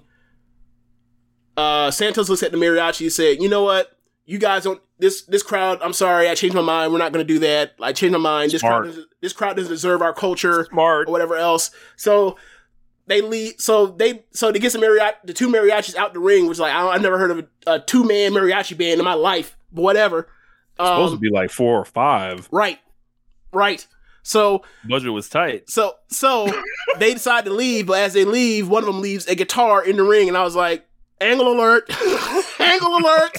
so uh, he runs he he runs down. Uh, then after he says you guys will deserve this, he's like, we're we're not just gonna do snap our fingers and, enter, and try to entertain you and vomit out the mouth like Hit Row. So Hit Row comes down. They start exchanging words back and forth. They start fighting.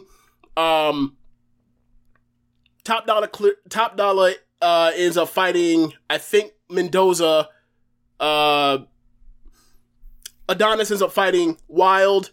They end up out the ring. Then it's Swerve and it's uh, Santos. I won't keep wanting to call him Fantasma. Santos. They they're fighting.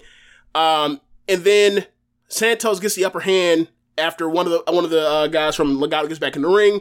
Um, I think it's uh, I think it was Wilde, and then Fantasma gets uh the guitar, and he's he's thinking he's it's like Kevin Owens like the Kevin Owens processing where he's like, huh, he's on the table.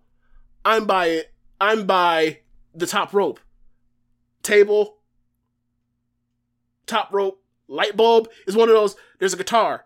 He's down. Guitar, light bulb, and I, I like that. Where it's like I'm I'm trying to tell you stupid idiots what I'm about to do. So, because I'm tired and I'm pr- processing, I'm desperate. So he goes and gets the guitar. He goes to wind it up. As he winds it up, Brianna Brandy snatches the guitar from him.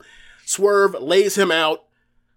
Um, then he then Brandy presents the guitar to Swerve. Swerve looks at it, looks at him, and smiles. It was like, boy, you. I don't say evil, but it made me think of like uh the the um Lucha Underground stuff. So, uh, Wilde gets in and, and breaks it up, and uh Santos is about to ring. They end up laying out the re- everybody else. So it's just now it's everybody in hit row, uh, in there with Wilde, and Santos is out there on the floor. Like, what are you about to do? What you think about to do? I'm finna bust this man's back up. He's- he's- Bro, I Bro. saw that gift. yes, Bro, bro, swerve like, man. bro, he, he, like, he went, he, he took the spirit of Jeff Jarrett out on that man's he, back. he boshed his look insider. He boshed his fuck ass. Yes, yes, Not bash, boshed. Bosh. Yes. Yeah, I felt like there was like this Oh, loud man. scream before he actually made contact too. So it was like, oh man, he, he knocked the shit out of this man. So like Swerve has like two gifts within like the last like eight months where it's like, oh shit, like when Leon Ruff was hanging out the rope and then he just flies by with the foot. Yes. Then this, like, god damn. The, the best part about this Swerve and Leon Ruff one was the fact that like Swerve didn't have his footing after that kick, so he damn near fell himself, and he had to get two hands on the ground to keep him falling. Like that shit, that shit made it better. It's like I fucking hate you, bow. Yeah. But um, yeah. Uh, so uh, also another good thing that he did, they um that man playing G flat on that man's back. uh so they interviewed or they didn't interview i'm sorry they um they they hyped up next week's match between uh, Thatcher and Ciampa versus uh, Dunne and uh, Lorcan, which is going to be actually is tonight. So that I'm sure that match is going to be awesome. Can't wait to watch that. Um, and then throughout the show, uh, Samoa Joe was looking for Karrion Kross after Karrion Kross choked him out last week on the show. Uh, so um, Regal was looking for peace at the beginning of the show, halfway through the show, and then they kept coming back like every like half hour or so of Samoa Joe backstage waiting for the waiting for for Kross to show up so that he can run it. Um, they even did the, you know, he, he shows up, he pulls up the parking lot in the Dodge Challenger all the time. So he's, they see the Dodge Challenger, he comes out, he goes to pull the person out the car. It's a geek. Uh, and this, this, this is the main event angle. So after that Raquel match, he comes out, he pulls the guy out the car, and, uh, actually that's, that's what, that's set up the main event angle. So then at the end of the show, uh, Joe comes out and is like, I've been here all, I've been here waiting he didn't say this, but like, I've waited a week and two hours. I fucking, or actually, tw- you know, a whole week worth of hours. Like, where is Kross? Come out here, stop hiding. I know you here. I saw your vehicle.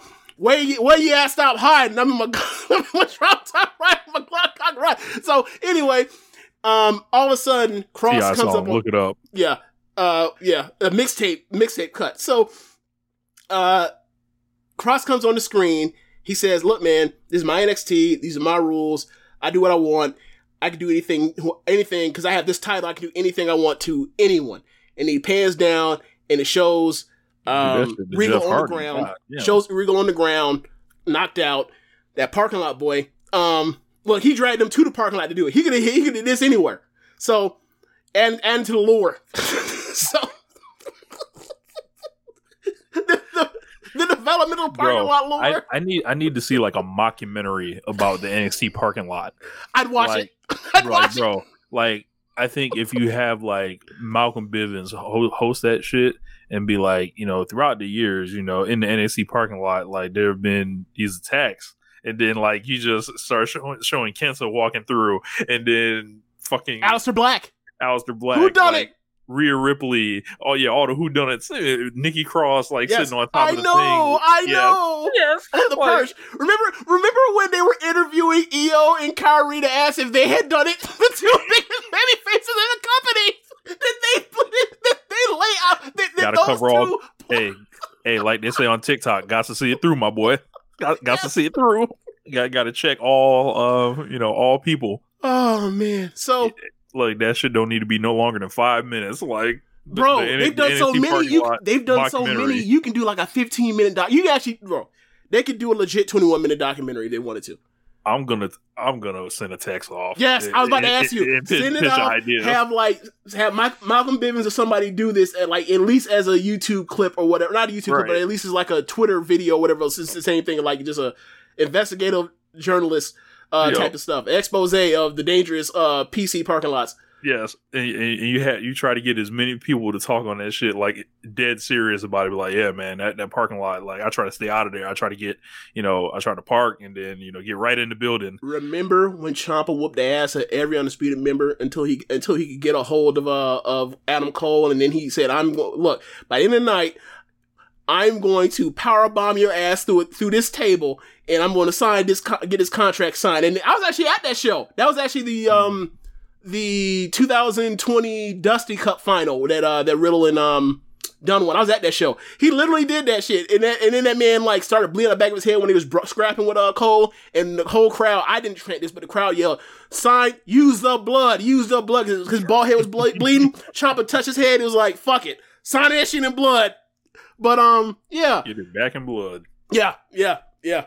Uh, so, uh, yeah. So after that happens, they show they pan down to Regal and uh, Joe gets out the ring, runs out. As he's running out, uh, Kross is running away. Uh, Kross then gets in the car right as uh Joe gets out there and almost chases down the car. Um, and then he turns back to Regal and goes to black. So, um. Oh yeah, also I forgot also the, the best match on the show. My bad. Uh, Colorado versus Austin Theory.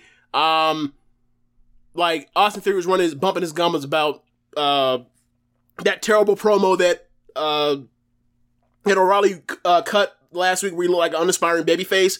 It was like this dude's a sucker, and uh, keep in mind over the over the months, like Austin Theory has gotten him as run checks his ass can't cash. That's why he always that's why he's on such a streak. He always loses. So uh, O'Reilly was like, "It's funny stuff you said uh, that you said on Twitter or whatever else. I'll see you in the ring." And then Johnny was like, "Man, you yourself in trouble all the time. I ain't got nothing for you. You're on your own." So they had a match. It was really, it was really good. Uh, it was like three and a half stars, or maybe even three and three quarters, probably three and a half. But um, it was really cool. Did add really added like a bunch of really cool stuff. Like Theory is getting better. Um, and he's always been someone that had his matches with people that are great. So um, you know, but the same situation as always. Theory has the same has the same baggage everybody else does as, uh, with Me Too stuff. So or speaking out. So um, yeah. Uh, O'Reilly ended up winning. Uh, he powered up at the end. He went nuts on him, and then he ended up slapping the submission, made him tap out. Um, but it was a really good match. But that's that's pretty much just NXT. Forgot to mention the Painmaker will be back next week. That's, that's I forgot about the Painmaker. Like just Yes. had the jacket laying around just Bro. in case. He when he it. had his when he had his back turned, I saw that hat. I was like, "This is the fucking Painmaker, isn't it?" And then he turned around. I was like, and then he had that fucking face paint on on his around his eyes. I was like, "God damn it, you fucking Alice in Chains ass bitch!" Yo, Jericho can do what he want, bro. He's so over right now. So over. No, but Like, I'm, I'm not laughing at him because it sucks. I'm laughing at him because it's, he looks fucking It's ridiculous. fucking He's a- hilarious. he's- you are too old to be doing. Like he's not too old to be doing this, obviously, but like, like he's such a fucking ham. yes. But you know, Deathmatch Jericho at this age is the best Jericho. So Hey, I, I ain't got no problem hey, with it. then Jericho when Big uh, Ed's gonna come see about it. then Jericho when uh broke uh Ishii's streak for best brawler. No. Wasn't he? Wasn't he up did. there? Didn't he almost steal it like a couple years ago, like Oh, I 2018 or 19? I, had to look it up. Okay. Yeah, but I mean, he. You look at these 2018 to now, like his best matches are these death matches. Chris Jericho, also a death match wrestler. No, Jericho now. Pete Jericho, n- nah, I'm about to say. nah. Jer- look, it's WWE. Like it's a brawling territory. People, you can pretend otherwise, but like, what do you what, what do you think Steve Stone Cold Steve Austin was doing? He was brawling in the crowd, Deathmatch promotion. bruh. Okay, TLC, Money in the Bank, uh, Hell in a Cell. I mean, every other month is a fucking specialty pay per view based on some gimmick. Ladder it kind of is. matches. Yes, L- tables, ladders, chairs, and stairs. Yo, who knew WWE deathmatch promotion?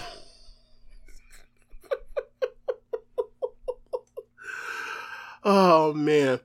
Okay, I guess Uh, there's only one thing left to do, James. what's that? Hit the music.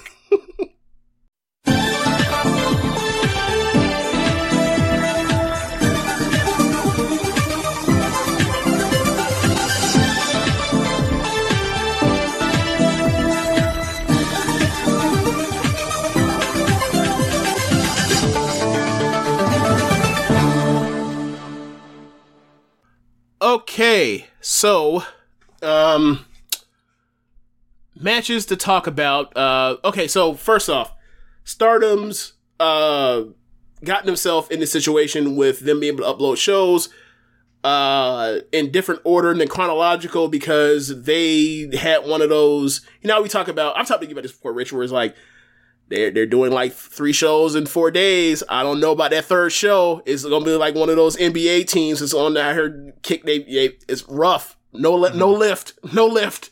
So so no snap. Um, they had in a they had six shows in nine days. They did Saturday, Sunday, Wednesday, Thursday, Saturday, Sunday. Um, over the last nine days. So a lot of shows didn't get up yet. Um, but they did put like one big match they they didn't put up yet, but they did put up uh um the white belt title match between Tam and Starlight Kid. Um that match was great. Uh, I liked it more than the Kamitani uh, match at last pay per view. Um, it was more, it was better worked. It had more thought put into it. I think it also helped that like Saya Kamitani didn't have, or that Starlight Kid didn't have fucked up ribs. So, um, but either way, it had interference. I think, quite frankly, this is the best Oedo Tai uh, interference match since Kagetsu retired. Um, I gave this match four flat stars. Um, if this match did not have interference, I it, and it was just like the or a second batch of interfer- interference, I might have gone four and a quarter. Like it, it, it was great storytelling. Um, matches based around um matches based around Starlight Kid hurting Tam's uh, back and ribs, and then um, with some subterfuge from because Cosmic Angels Oedo Tai are down on the floor. Um, early in the match, Starlight Kid says something to Saki while uh, the the other members of Oedo Tai and Cosmic Angel are scrapping out on the floor. The ref is just distracted. Saki ends up untying the uh, corner corner pad and snatches it down. The ref sees it the last second and literally runs to try to stop it. Saki sees it, snatches that fucker down, um, and then they proceed to uh, throw Tam into the uh, into the uh, uh, unexposed turnbuckle twice.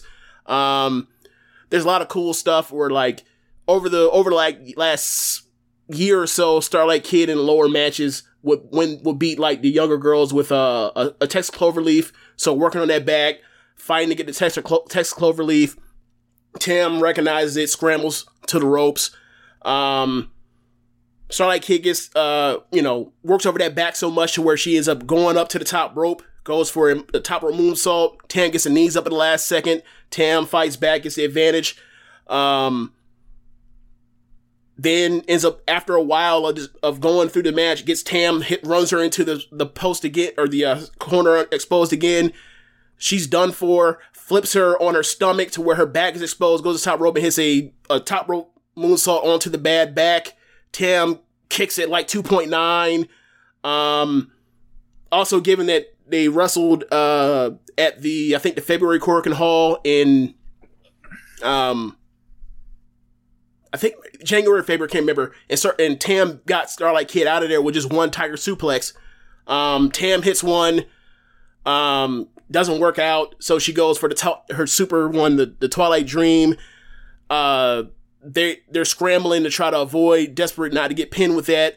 Um, and they're going back and forth. There's a brawl at the end with with with uh with with forearms and everything. There's a James Boy spot where they crash each other with with double double forearms. And then uh this this is the finish. I wrote it down.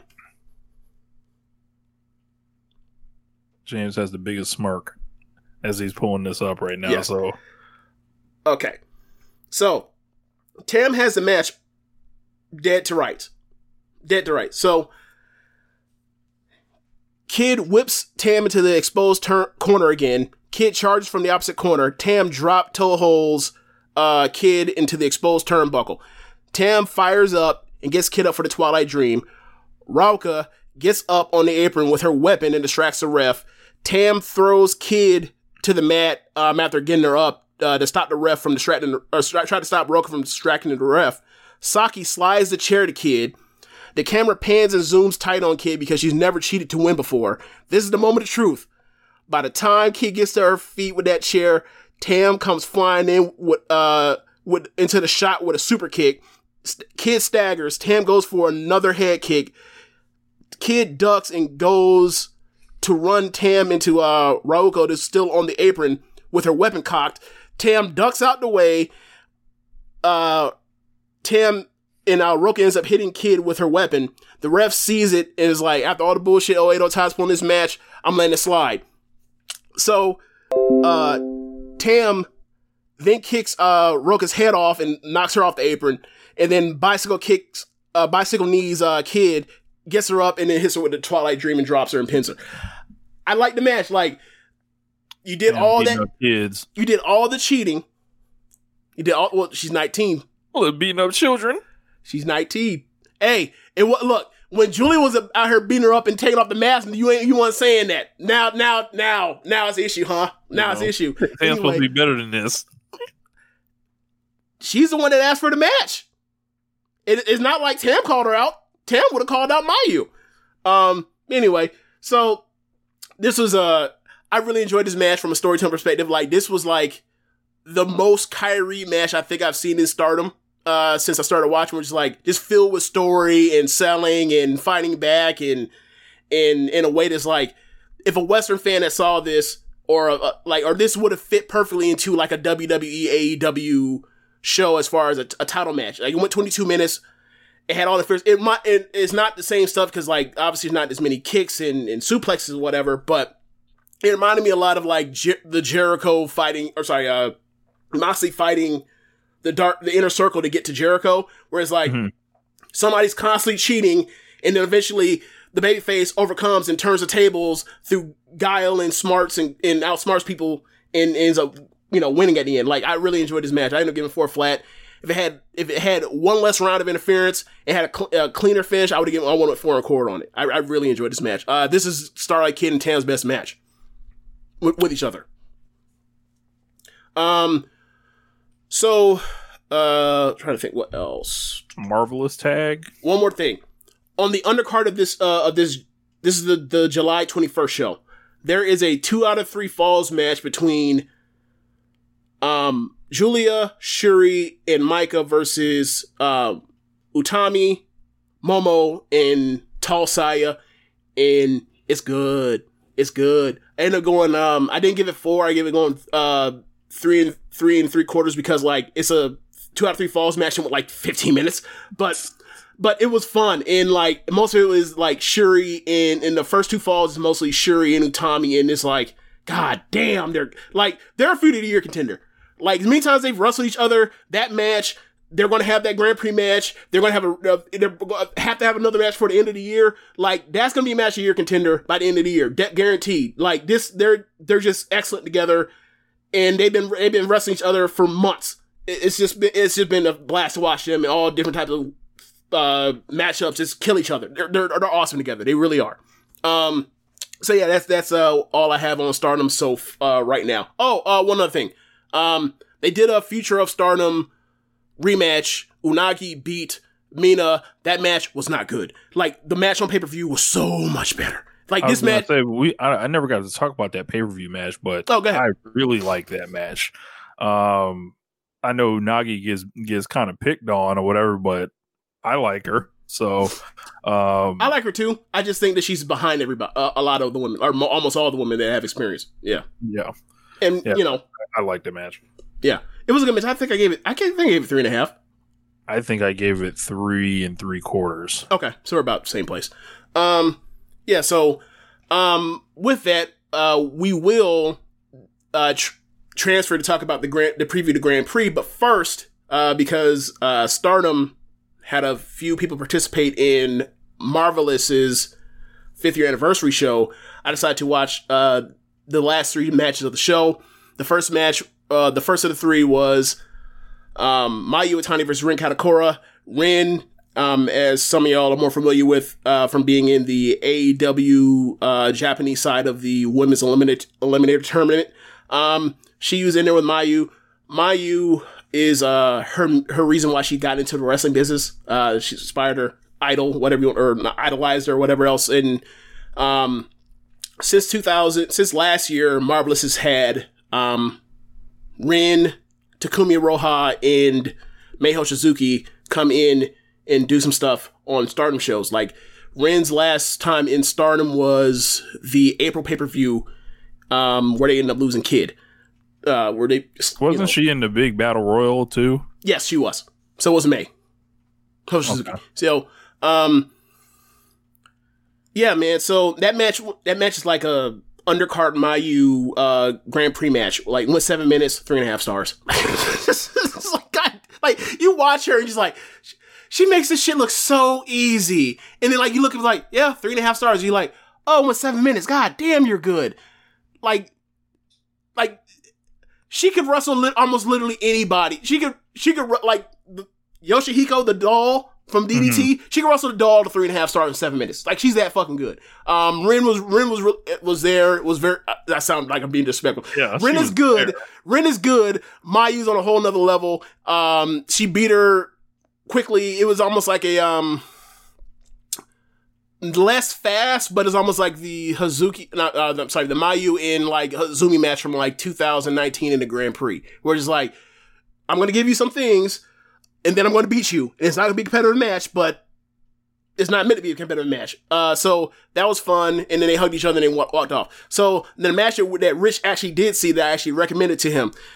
Um, Starlight Kid in Mio Momono. So Mio Momono this year is one of the best like Joshi wrestlers this year outside of Stardom. Um, she she basically basically like put her in all the big stuff that Takumi couldn't do while she was out with the torn ACL, and she is flourished. Smart move. Yeah. Um. So Starlight Kid and Mio Momono versus Azumi and other Azumi, Mei Hoshizuki. Uh, they have talked about being a tag team. Um, for and I think they're going to be in the tag league. I think they're to actually not going to do Momo and Azumi this year. I think they're going to do put May in there, and I think it's going to be great because they've already had a tag match.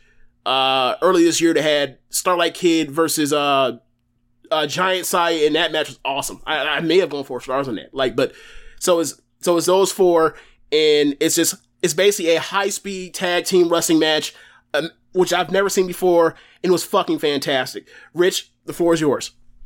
Yeah, man. This uh this felt like an exhibition all star game. Um very fast, crisp work. Some of it, you know, you look at him like, oh, it, it looks a little coordinated, but like that doesn't bother me. Right. Um in and out of like different submissions and rolls and uh, stuff like that. I was shocked to see Azumi get pinned here. I, I didn't think uh, they would let um, like I didn't think Ross would, you know, let one of those uh, uh, one of his foes get pinned, or if they were going to get pinned, you know, it would be Starlight doing it. But maybe you save the Azumi and Starlights for your stuff. Um, I was very impressed by uh, the other two, uh, Mio and um, May. May. Yeah, they fit like right in, and uh, the the Starlight Kid Azumi uh, rivalry. Like we already know what that is as far as like the level of work you can expect, and those two fit right in there pretty much seamlessly. Like we were p- popping like somebody like a good three point shooter on the Spurs or something. Like oh yeah, you just slot in right here. Like that's kind of like what it felt like. I was wondering when the winners could fight the Bucks because I thought that might be interesting um, when I was watching it. But yeah, I liked it. I think I, I went four stars on it. Yeah, I went for a flat as well. Um, and like that's eleven minute match. They packed so much shit in this match, and it was like literally like watching, you know, two sets of of Azumi and Starlight Kid. Like I've seen May, um, from all the stuff that they've done in um in their excursions into Stardom, and I've loved her. And like she's not exactly like as advanced as Starlight Kid and Azumi. Like she throws a lot of drop kicks uh, like a young girl does, but like she's just so fast and so smooth, just like Azumi and Kid are. And like there, and in Mio, like I, I haven't seen that much of Mio because uh I'm not not in the Stardom excursion, but. Um, the stuff I have seen of her, I've been impressed. Like she was in the uh the the main event of the Hana tribute uh show, um, which is you know that match was incredible. I gave him going four and a, four and a quarter in that match, and she's all over the place in that match as well. Like it, I mean, she she's she's, she's fucking good. She's fucking good. Um, I mean, all four of them, I can you can say the same thing, but it's like there is just a there's just a level of like high speed wrestler that's under twenty five and like four eleven in Japan is just like uh, whether it's you know whether it's like been someone that's been around since like uh 2013 like Azumi or someone that's only been around like May since 2018 like late 2018 like whatever they're doing to train these women is a whole nother fucking level than whatever we're doing on our side. Yeah. and I don't and w- there's no reason why we can't wrestle like that why we can't have our women wrestle like that or or our men even wrestle like that. They're, they're that fucking good. It's like there are a lot of men that they fucking smoke smoke It's like they just roll. It's like they're rolling around. Like it's like they're not even. It's like it's not even like they're doing crazy shit like doing a bunch of flips and dives or whatever else they're just solid technical wrestlers and but it's like lightning quick. And Yes. it's like like they're in and out of moves, rolling around the ring, and like just running back and forth. Like their footwork is great, um, and like they whatever. Sometimes they sacrifice the striking Yes. a little bit, but I mean the trade trades are made in that style. So Yeah. And I mean, like, even in like high speed singles matches, it was a tag match that made it go so lightning fast. Like, it would have slowed down to get the striking in It had it been a singles match for, for a high speed title or whatever else, but like, that wasn't the point. So, it was, it was just fantastic. And, you know, I, I, I, uh, I forgot what I was looking at. Um, thi- oh, okay, I know what it was. Last weekend, um, last weekend set of shows, uh, they did a little a little it pre-match intro thing for Tam because it was her fifth anniversary. Uh, I think it was the sun- last Sunday show. Um, the 18th was her fifth year anniversary. And I'm thinking to myself like, look at the, I look at the people in the PC that have been around since, since 2016. I'm just like, is there anybody that's only been re- that's been wrestling for five years in WWE that started in WWE that like can lace her fucking boots? I don't think so. I had to look. But And then and then and then you look at like Mei Hoshizuki, who's been wrestling since like November 2018 was her debut. You you saw that? Who the fuck is that good? That's in WWE. That's that started wrestling 2018. Let alone late 2018. Let alone Yeah. ba- like basically beginning 2019. Yeah, it's definitely not Raquel Gonzalez. Um, sorry, Raquel, but Oh man. Just just Yeah, a man, different let's- breed, let- it seems like. But and, the, uh, and the, ma- the main event on that show is that the Oh, Takumi return yeah. match. the main event is Takumi's return match. Uh, she tore her. I would watched that. Huh? I said, had I known that, I would have watched that. and the match wasn't actually that good. Oh wow! Um, yeah, Okay. like uh, I, I'll get to in a second, but um, the video package is they show Takumi which the, the spot where she actually tore AC. I never saw the spot. Um, she's basically like powering somebody over her head. They like give like almost like a an attempt to get out of a um a power bomb behind her back into like a, a almost like a, a, a like a sunset flip pin or a or a code red or whatever else, and just her her right knee just it wasn't even like devastatingly like a, a disgusting looking angle, but it just went in, and you just like, oh, you know what it is once you see that knee bend in. Um, and like they you know, show, unless you're Giannis, you know. well, I mean, he got lucky. His knee went back, backward like a flamingo instead of to the side.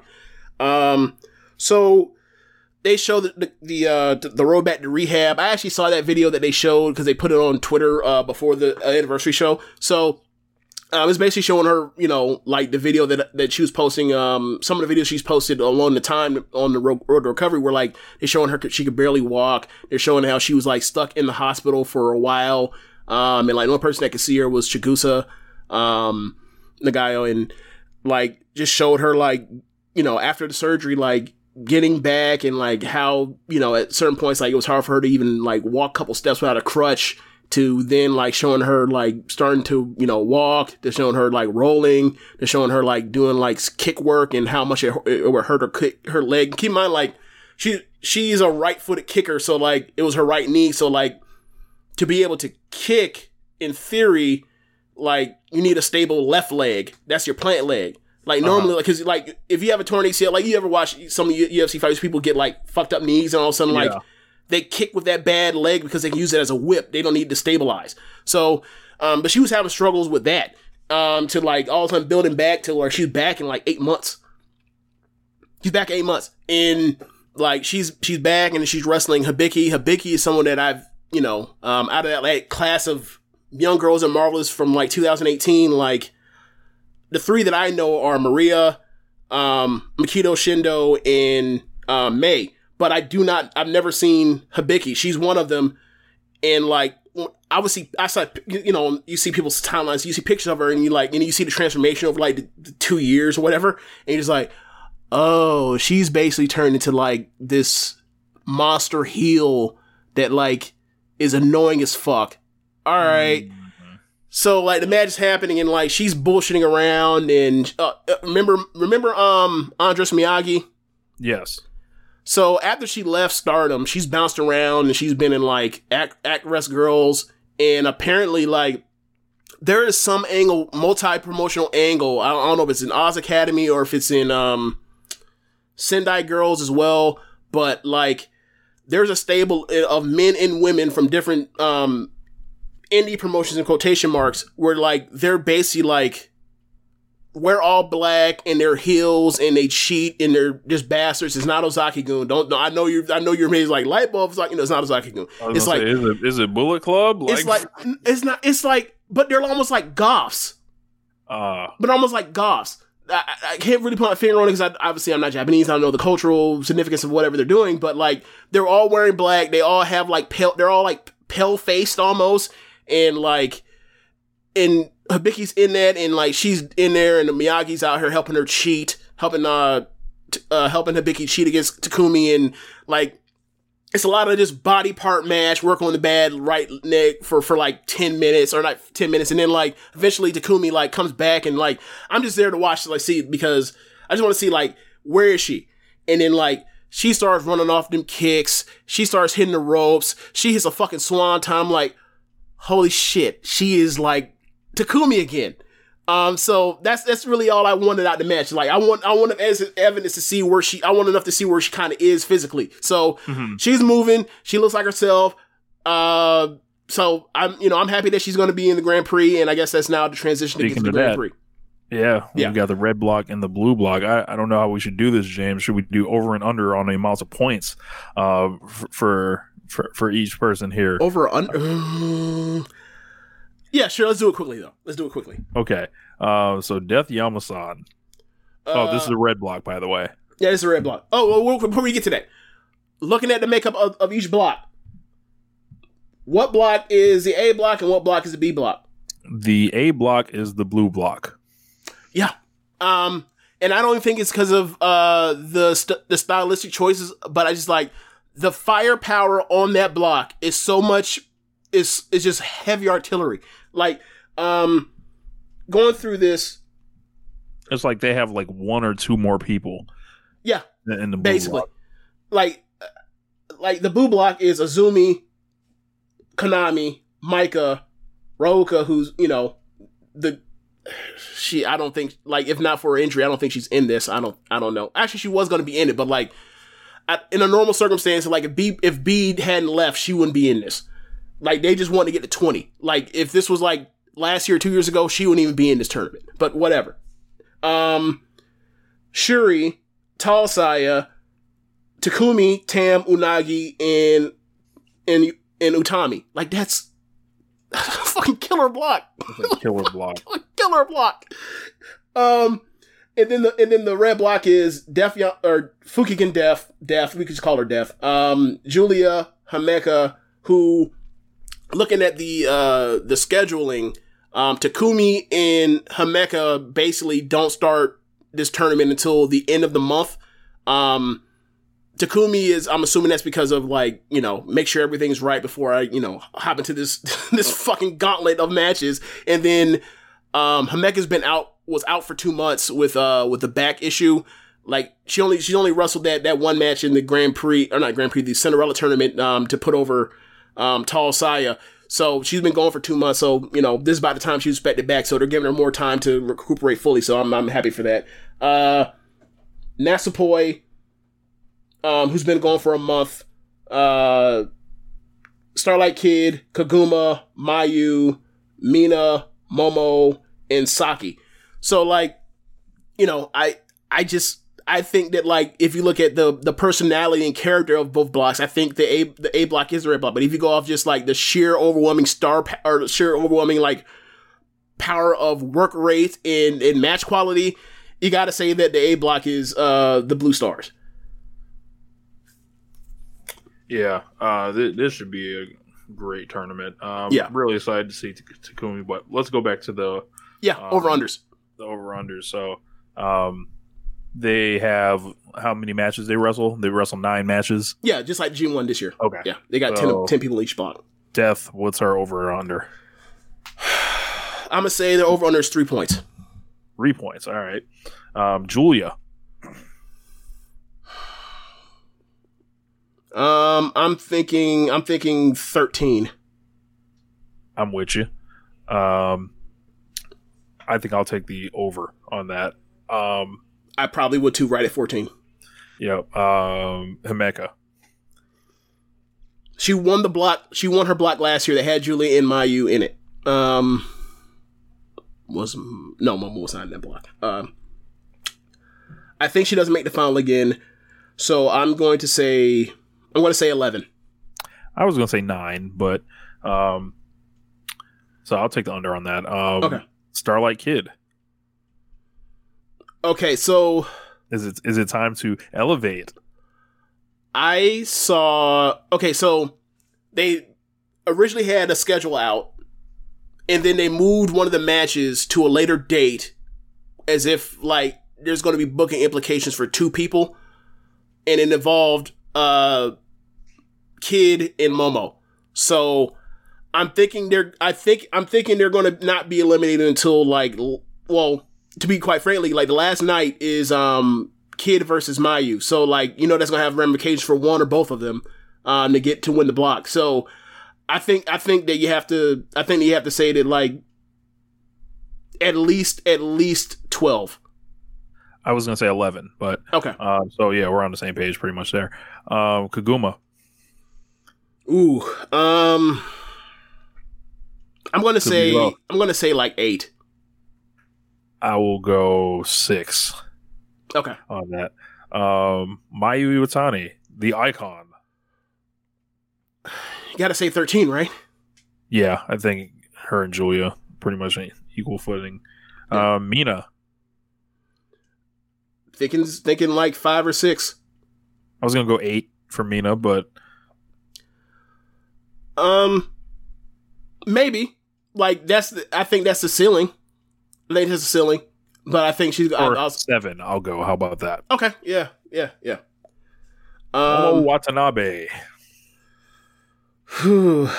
um, her la- the last night of the tournament, she is facing Julia.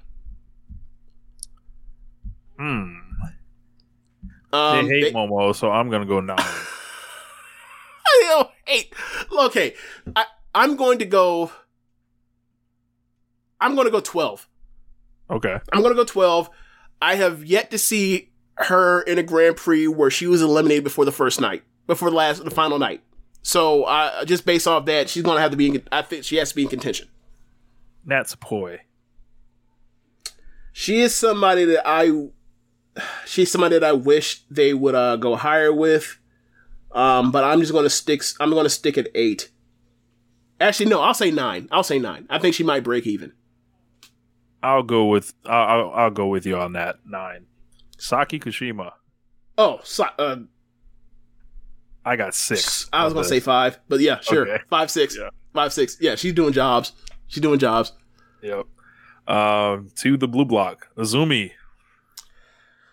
This one stinks. Um, she's gonna have some killer matches. She might end up being like, She about to get beat like a drum. yeah, yeah. I'm gonna go with seven Um,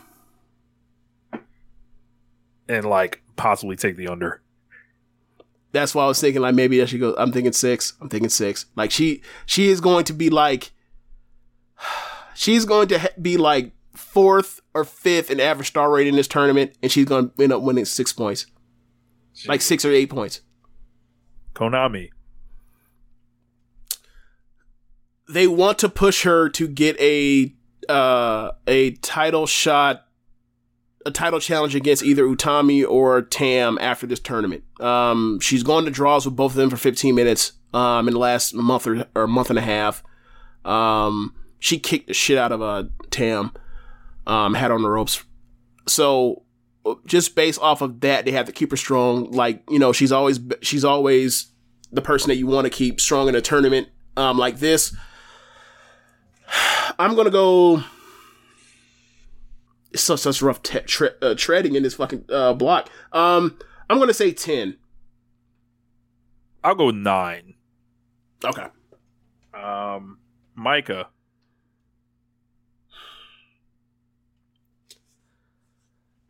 You can't say less than. You can't say less than eight. Um, but I don't think you can say more than twelve. Uh, I'll say. I'm gonna say nine. I'm with you on that. I just feel like there's too many other people we have to account points Yeah. for. Yeah. Um, They had both champions in the same block. right. Ru- Ruaka. Zero. No, Yeah. I, I do that. One. One. One. Yeah. One. One. One. And I'll take the under. Yeah. Uh, Yeah. Yeah. Same. Shuri. I, I'm going to go 14. Boy. Um I'm gonna say 14 because she might get two or three draws in this bitch. like this, like bro, That's like, what we need to have over or under on how many draws in this fucking thing. but then, but specifically her because she's the queen of draws. Like they do not like beating her at all, but they also, but but like you know what I'm saying. So like she's she is the most protected person in this entire company. And they protect her instead of beating her, giving her draws. So and she's great at doing draws too. So I'll um yeah I'll I'll I'll, I'll go with 14. I'll How go with many 14. draws in the tournament, James? Last year there were uh, I, I I wrote this out and sent to you the other day, didn't I? I'm not sure. Hold on. But um yeah, so far like it's a hell of a tournament right here. Make sure you get your merge, get your merge. Okay, so last year's tournament um had 57 matches. Six of them went to draw or NASCO DQ.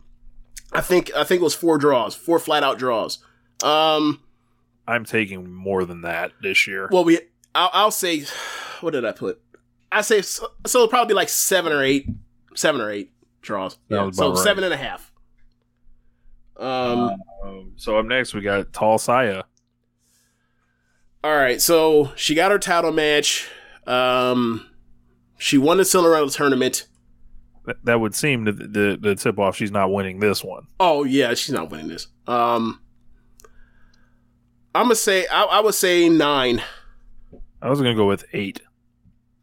You think she'll do better in tournament than Maika? Yes. Okay, I think they'll do about the same. Well, I don't know. I yeah, think they're I think they're about the same. maybe. Yeah, maybe about the same. I mean, we're Uh, only one point off, so it's not that, yeah. that big of a deal. Takumi Iroha, One Nation Radio's own. One nation radio. Why not? Sure. So she was, we, we drafted her this year. Oh yeah, that's right. I thought you. Okay, I forgot. I, forgot. I totally forgot. Sponsored athlete. You know, One Nation Radio sponsored athlete. Yes, put put a pyramid on. Put a pyramid on that gear. She has Soraya's gear too. Yeah, she has Soraya's gear. Like it was almost like candy red. Uh, the gear. Like she, she just she she's just so goddamn cool. I know Ma, you said that that one time, but like that's just the truth. She's fucking cool. She she's cool. She comes out. Dressed, dressed like nothing I've ever seen before. Sometimes comes down to the ring playing her playing her own theme music with her on guitar. She's she, she kick the shit out of you like she's a bushi. She does swan swantons. She'll strong style brawling this bitch like Powerbomb your dumb ass. yes to death. She's she's just so fucking spectacular. Like she, god damn, she's awesome. All right, um, I'm gonna go eleven. okay, so the final night is her versus Shuri. Take my money now. Take my money now. yeah, so so Also, I One Nation Radio's own Shuri Kondo.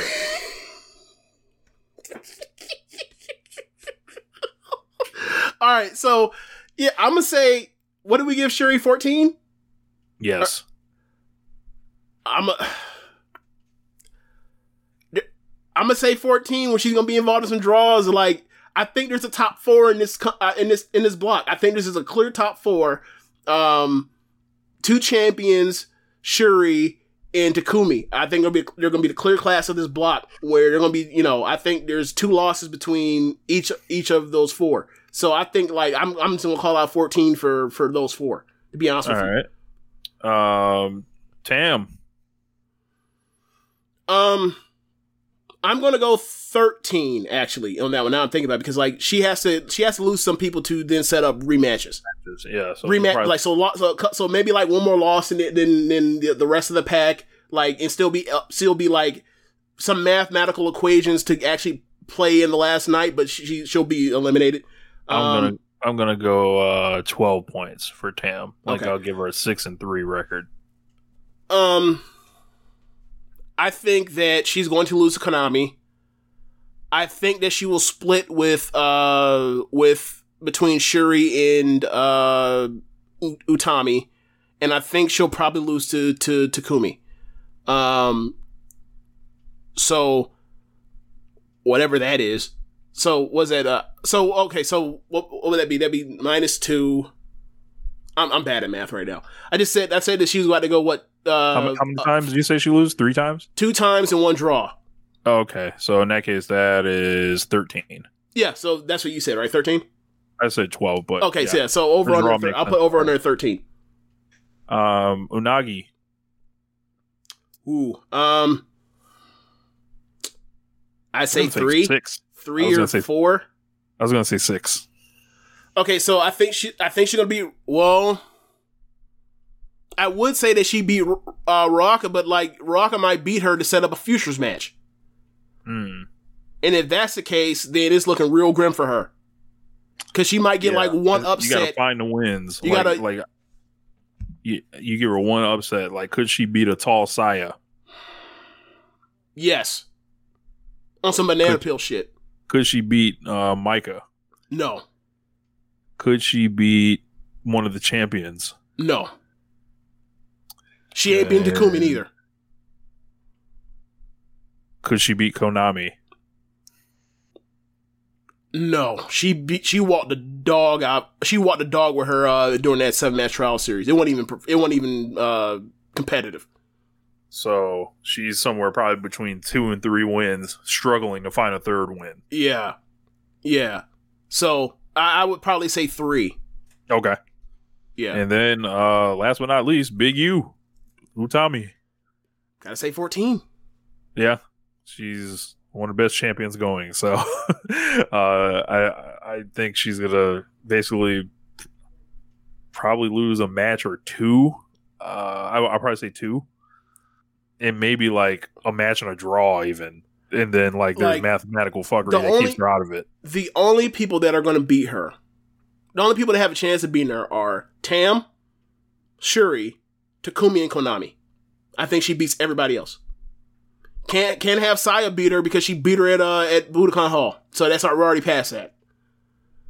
Yeah. Um. So there's no point in even doing that for a rematch. Um. At least not not for the rest of not until next year at least. Um. hey man, I, I I know the G one doesn't have their um, bracket out right now, but um, gotta say, man, this one thinking about what could be where, I'm kind of liking the Grand Prix right now. I'm not doing that with you. I'm not doing that with you. I'm not going there. You're on your own. I, I'm, I'm kind of liking it. You know, I I don't know, like the, I the clap think- crowds hit different for me. I think okay, so this is how I see it, right? Um the blue block I could agree with you. correct. I, I'm primarily stare. I'm staring at the blue block when I'm Okay, saying this. okay, fair enough. If Yeah. you're- If you're saying the blue block, sure. Yeah, fine. Um cuz there have been like cuz the better block in um in each of the two that I've seen, like last year's last year's um last year's blue block that had Momo, Maika, Utami, Shuri, Azumi, um, and I'm maybe blanking on somebody else. Like I gave, I, I had an average higher average star rating than that B block from last year, easily. Yeah, that that B block was a A an, ex, an exhibition. yeah, like when you're what second or third best average star rating is Yoshihashi. Not, not, no disrespect to Yoshihashi. You know, you know who you actually know who Yoshihashi is in Stardom. Unagi. Yep, absolutely. That's I may get my ass whooped, but I command respect. You will not, you will not try to big bro me or big or big sis me. We will fight. I, and you may, and you will whoop me, but you will not disrespect me. Hey, Shout out to Yoshihashi. you know, we, we need people that that uh, claim their respect in this world. Right. So, yeah, uh, But I guess we- should be a great tournament. yeah. So I guess uh, last year we did top two uh picks for each block for, Yeah. for prediction. So, How do how do we do? Do you remember? oh yeah, we did we did great, right? Like you picked um, you had Utami one, Tam two for winners. I had Tam and Utami. Okay. So like my my second so you know my second prediction uh was one and your first prediction one. We did great. Um as far as getting out of blocks, I I picked Himeka to win the or as my second pick to win the block. I forgot. I think you had Kamitani as your second pick uh and um Tam. Gotcha. Uh I had Tam and Himeka, And the blue block, we both had Utami number one. I forgot what our second picks were for the blue block. So we did we did we did good. We did great. It's almost like we do this. It's almost like we No, I watch was, this. I was gonna say that. That's what. That's why you kind of One Nation Radio. You know. You, you just figure it out. Always ahead. you Yeah. know? So, um, all right. So predictions for the red block. The the two who are your two predictions uh, to win the, the red block? I'm going to take Mayu or Julia. Same here. I'm gonna go. I'm gonna go And I'll Julia. lean with and I'll lean with Mayu actually. Wow. Um it seems so obvious if they go with Julia um that I'll just that Mayu won the damn thing in 2018. Um they've never done a repeat they've never done a two-time winner. Um Fuck it. I'll go I'll, it's to be one of them two, but I'll go with Mayu too. You you you you have convinced me. Um there's also this thing where like so many of the winners um of of uh the Grand Prix in previous years have been people that have like were red or white belt champions and lost it like were like the last reign from the uh, were the successors of the I'm sorry the predecessors of the champions going in. So um Kyrie Look, they got Tam hidden in that other block. Like she could win this shit and say, "Yeah, I want the white belt." right That's that's that's It- my thinking. and you know that's what I want. that's exactly what I want. That's that's the dream.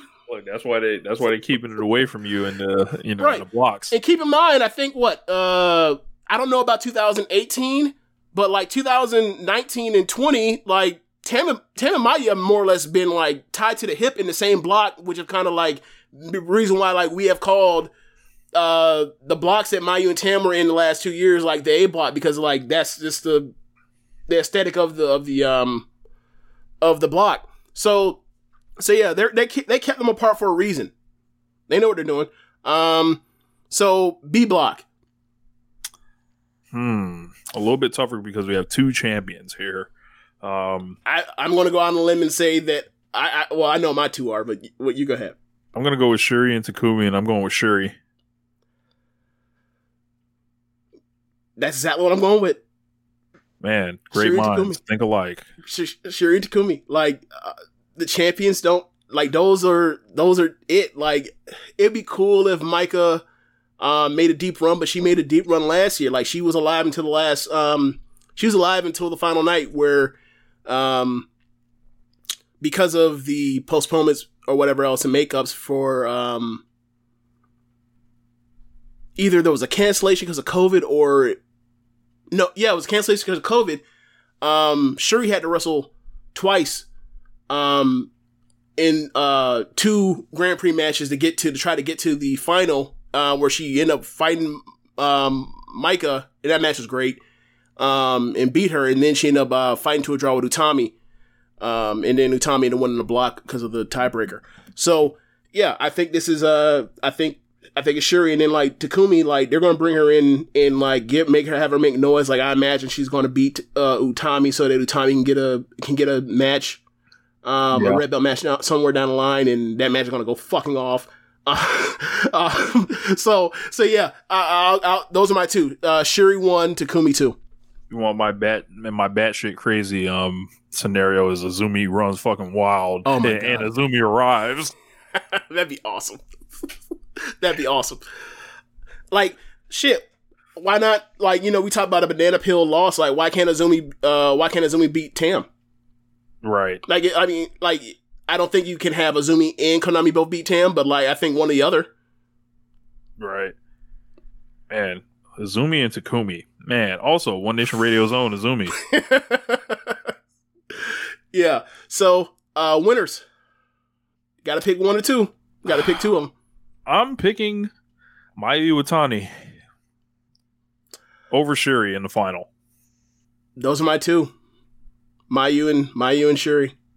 Like either one makes all the sense in the world. Like to get to, like there are two big matches on uh, like the rest of the end of, to get to the end of the year. Whatever big show they do or whatever else, and like it's either Mayu and Tam for the white belt or Shuri Utami for the red belt. It's one of them two, and I think like one of them has to win to get to that. Like you could do Julia. Um, I, I don't think that's as narratively satisfying. She's been doing a lot of hanging out.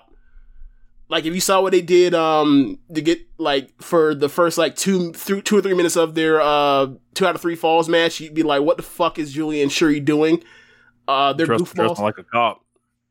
well, they they had rainbow colored afros on and Russell the first two minutes of the match. I, I saw that the rainbow color afros on Twitter, and I was like, What the fuck is this?